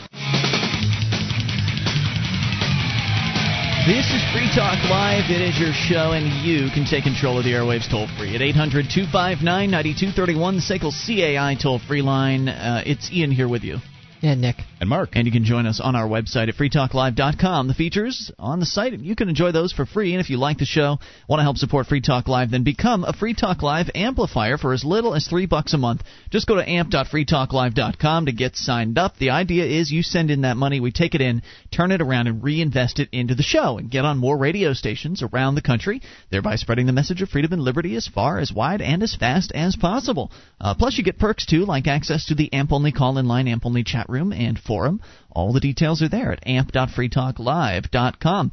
President Hillary Clinton, the North American Union, unconstitutional gun and drug laws, and national ID card? What's your trigger point? If it happens, what will you do? The Free State Project knows that one size does not fit all. Participants choose what event will trigger their move to New Hampshire to join the fight for freedom. Check it out at freestateproject.org. That's freestateproject.org. Uh, for the past, I don't know, hour and a half on the show, we've been uh, discussing in detail a number of things that, should you had known them at the beginning of your life or starting your adult life, they might have been quite helpful. Heck, even knowing them in uh, in high school would have uh, would have been helpful. For a lot of adults, they're good to figure out now. But yeah, absolutely, it's never too late. And uh, so far, I've agreed with pretty much all of the list up until the last couple. Uh, now I think he's sort of jumping Winding off the down. deep end here because this one I completely disagree with. Uh, the idea that one should keep a journal so you can go back and revisit your thoughts from a decade ago when you're feeling particularly nostalgic. I I personally recommend rejection of nostalgia. I think it's uh, it's nothing more than a waste of time. I think that uh, you know it's, it's it's someone who's living in the past, someone who you know. When I think of nostalgia, I think of some somebody going up in their attic and just paging through their old books and their old stuff and thinking about what life was like back then. And boy, weren't just those the good old days? No, the good days are right now. You've you you know you've been building wealth your whole life. You've been uh, been working towards the point where you are today. You should be focusing on the future. You should be focusing on what you want to achieve, not the things that you you did you did five or ten years ago. It seems to be uh, to me to be a misplaced priority and a waste of time. One of one of the I, I understand your rejection of nostalgia, and one of the things that I reject is uh, cynicism. Anyway, the um, but I do think that some of the there's there's a lot of value in journal journaling. Um, it it increases your ability to write well. You know, how do you get better at writing? You practice. It increases your ability to spell. How do you get better at spelling? You practice. Yeah, but Uh, you also, I mean, if you're practicing, someone should be observing what you're doing so they can tell you when you're making mistakes. Otherwise, you keep making them over and over again. I don't think that that's so. Um, what do you think the uh, band teacher does um, when they send you home to t- and tell you to practice? There's no one observing you there. Sure, they can come back, but that's what a blog's for. People read it. Maybe somebody will give you feedback. I mean, if you put on your blog, look, I'm looking for feedback on my blog on how well it's written.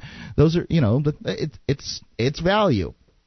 I'm not So- saying it's completely valueless necessarily, but I think it's a misplaced priority, and I think it's something that I personally don't find any use for in my life. And Nick, I'd love to hear your thoughts. I don't think it's something. Um, as far as people wish they had kept a journal, I don't think most people do. I mean, if some people enjoy journaling, um, and that's what they want to do, that's fine. But I, I kind of agree with Ian that it's a waste of time.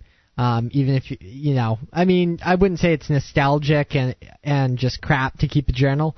Um, As a 'cause- hobby, I can see it. I can see this as something you like to do. Okay, fine. Right. It's a But hobby sit of there- value. But to sit there and go through it ten, ten years later, oh boy, it wasn't life grand? Right. I just I generally agree that I focus on what's going on now and in the future, and what happened in the past is already gone. I mean, I It's water under the bridge. Right. yeah. So, well, sometimes it's useful to look back and um, you know see how things have changed over time. But I don't know that you necessarily need a journal to do that. The important things are going to stick in your mind. Yeah, I can um, remember how I anyway. was. I, I remember how I was when I was a teenager, and it's I'm not the same person that, that I am today, or I, I was not the same person that I am today. And, and you're right, the, the things that I was bad about certainly stick in my mind. I have no real reason to go back and, and revisit all that. And you, you know what? I, when I first learned this was when I remember when I was growing up, my mom would always want me to keep my old papers from the the last year in school, and I never could understand this. I could never understand. What are you talking about? Like I'm going to go back and read all the old crap that I wrote at government school. I'm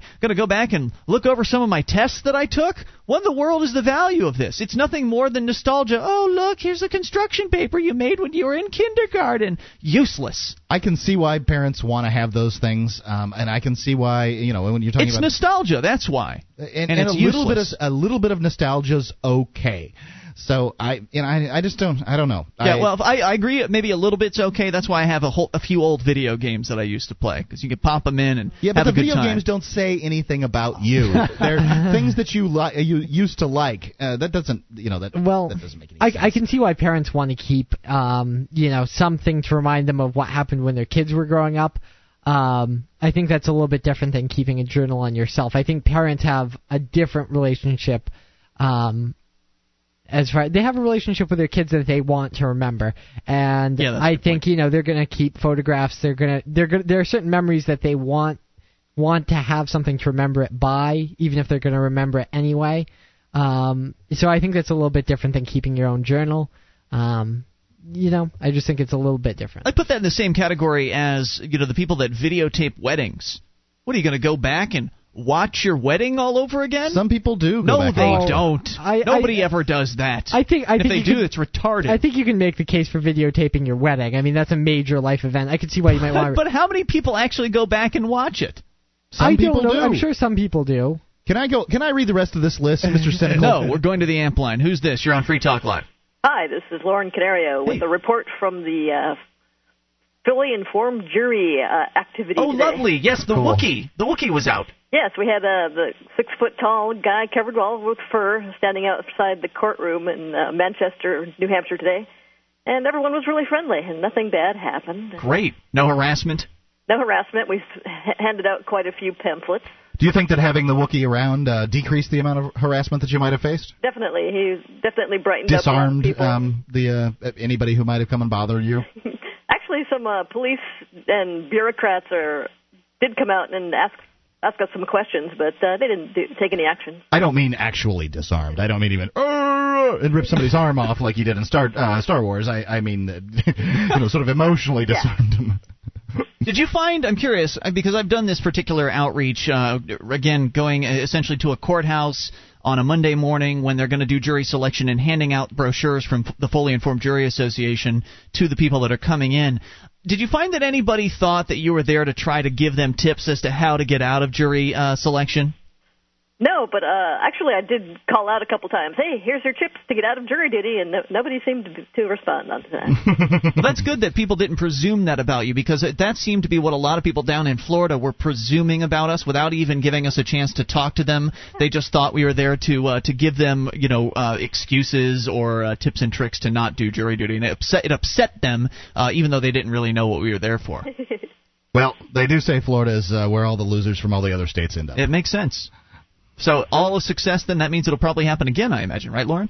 yeah, it was fun, and uh, with the Wookiee there, everyone was uh, you know, everyone was all, all downcast walking into the jury room. They, they're going to spend a whole day with nothing to do, but then they saw the Wookiee and eh, they were smiling. Absolutely. Did anyone take pictures with him? Oh yeah. Very cool. Hey, Lauren, thanks for the call tonight. 800 259 9231. All right, Mark, you can go through the remainder here. Oh, good. Just one second here. Okay, so uh, number 18, and uh, I think this is this is just fantastic advice for for anybody. Tequila is seriously evil. I won't go into the details, but it should suffice to say that I had some bad experiences, and I'm not sure I learned very much from them or benefited in any way except to learn that tequila is the drink of the devil.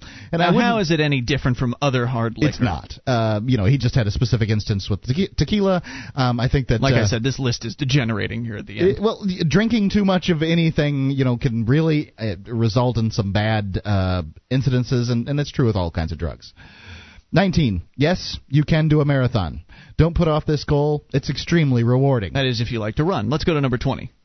All of these mistakes um, you're gonna, going to make despite this advice, well, they're worth it. I like that one.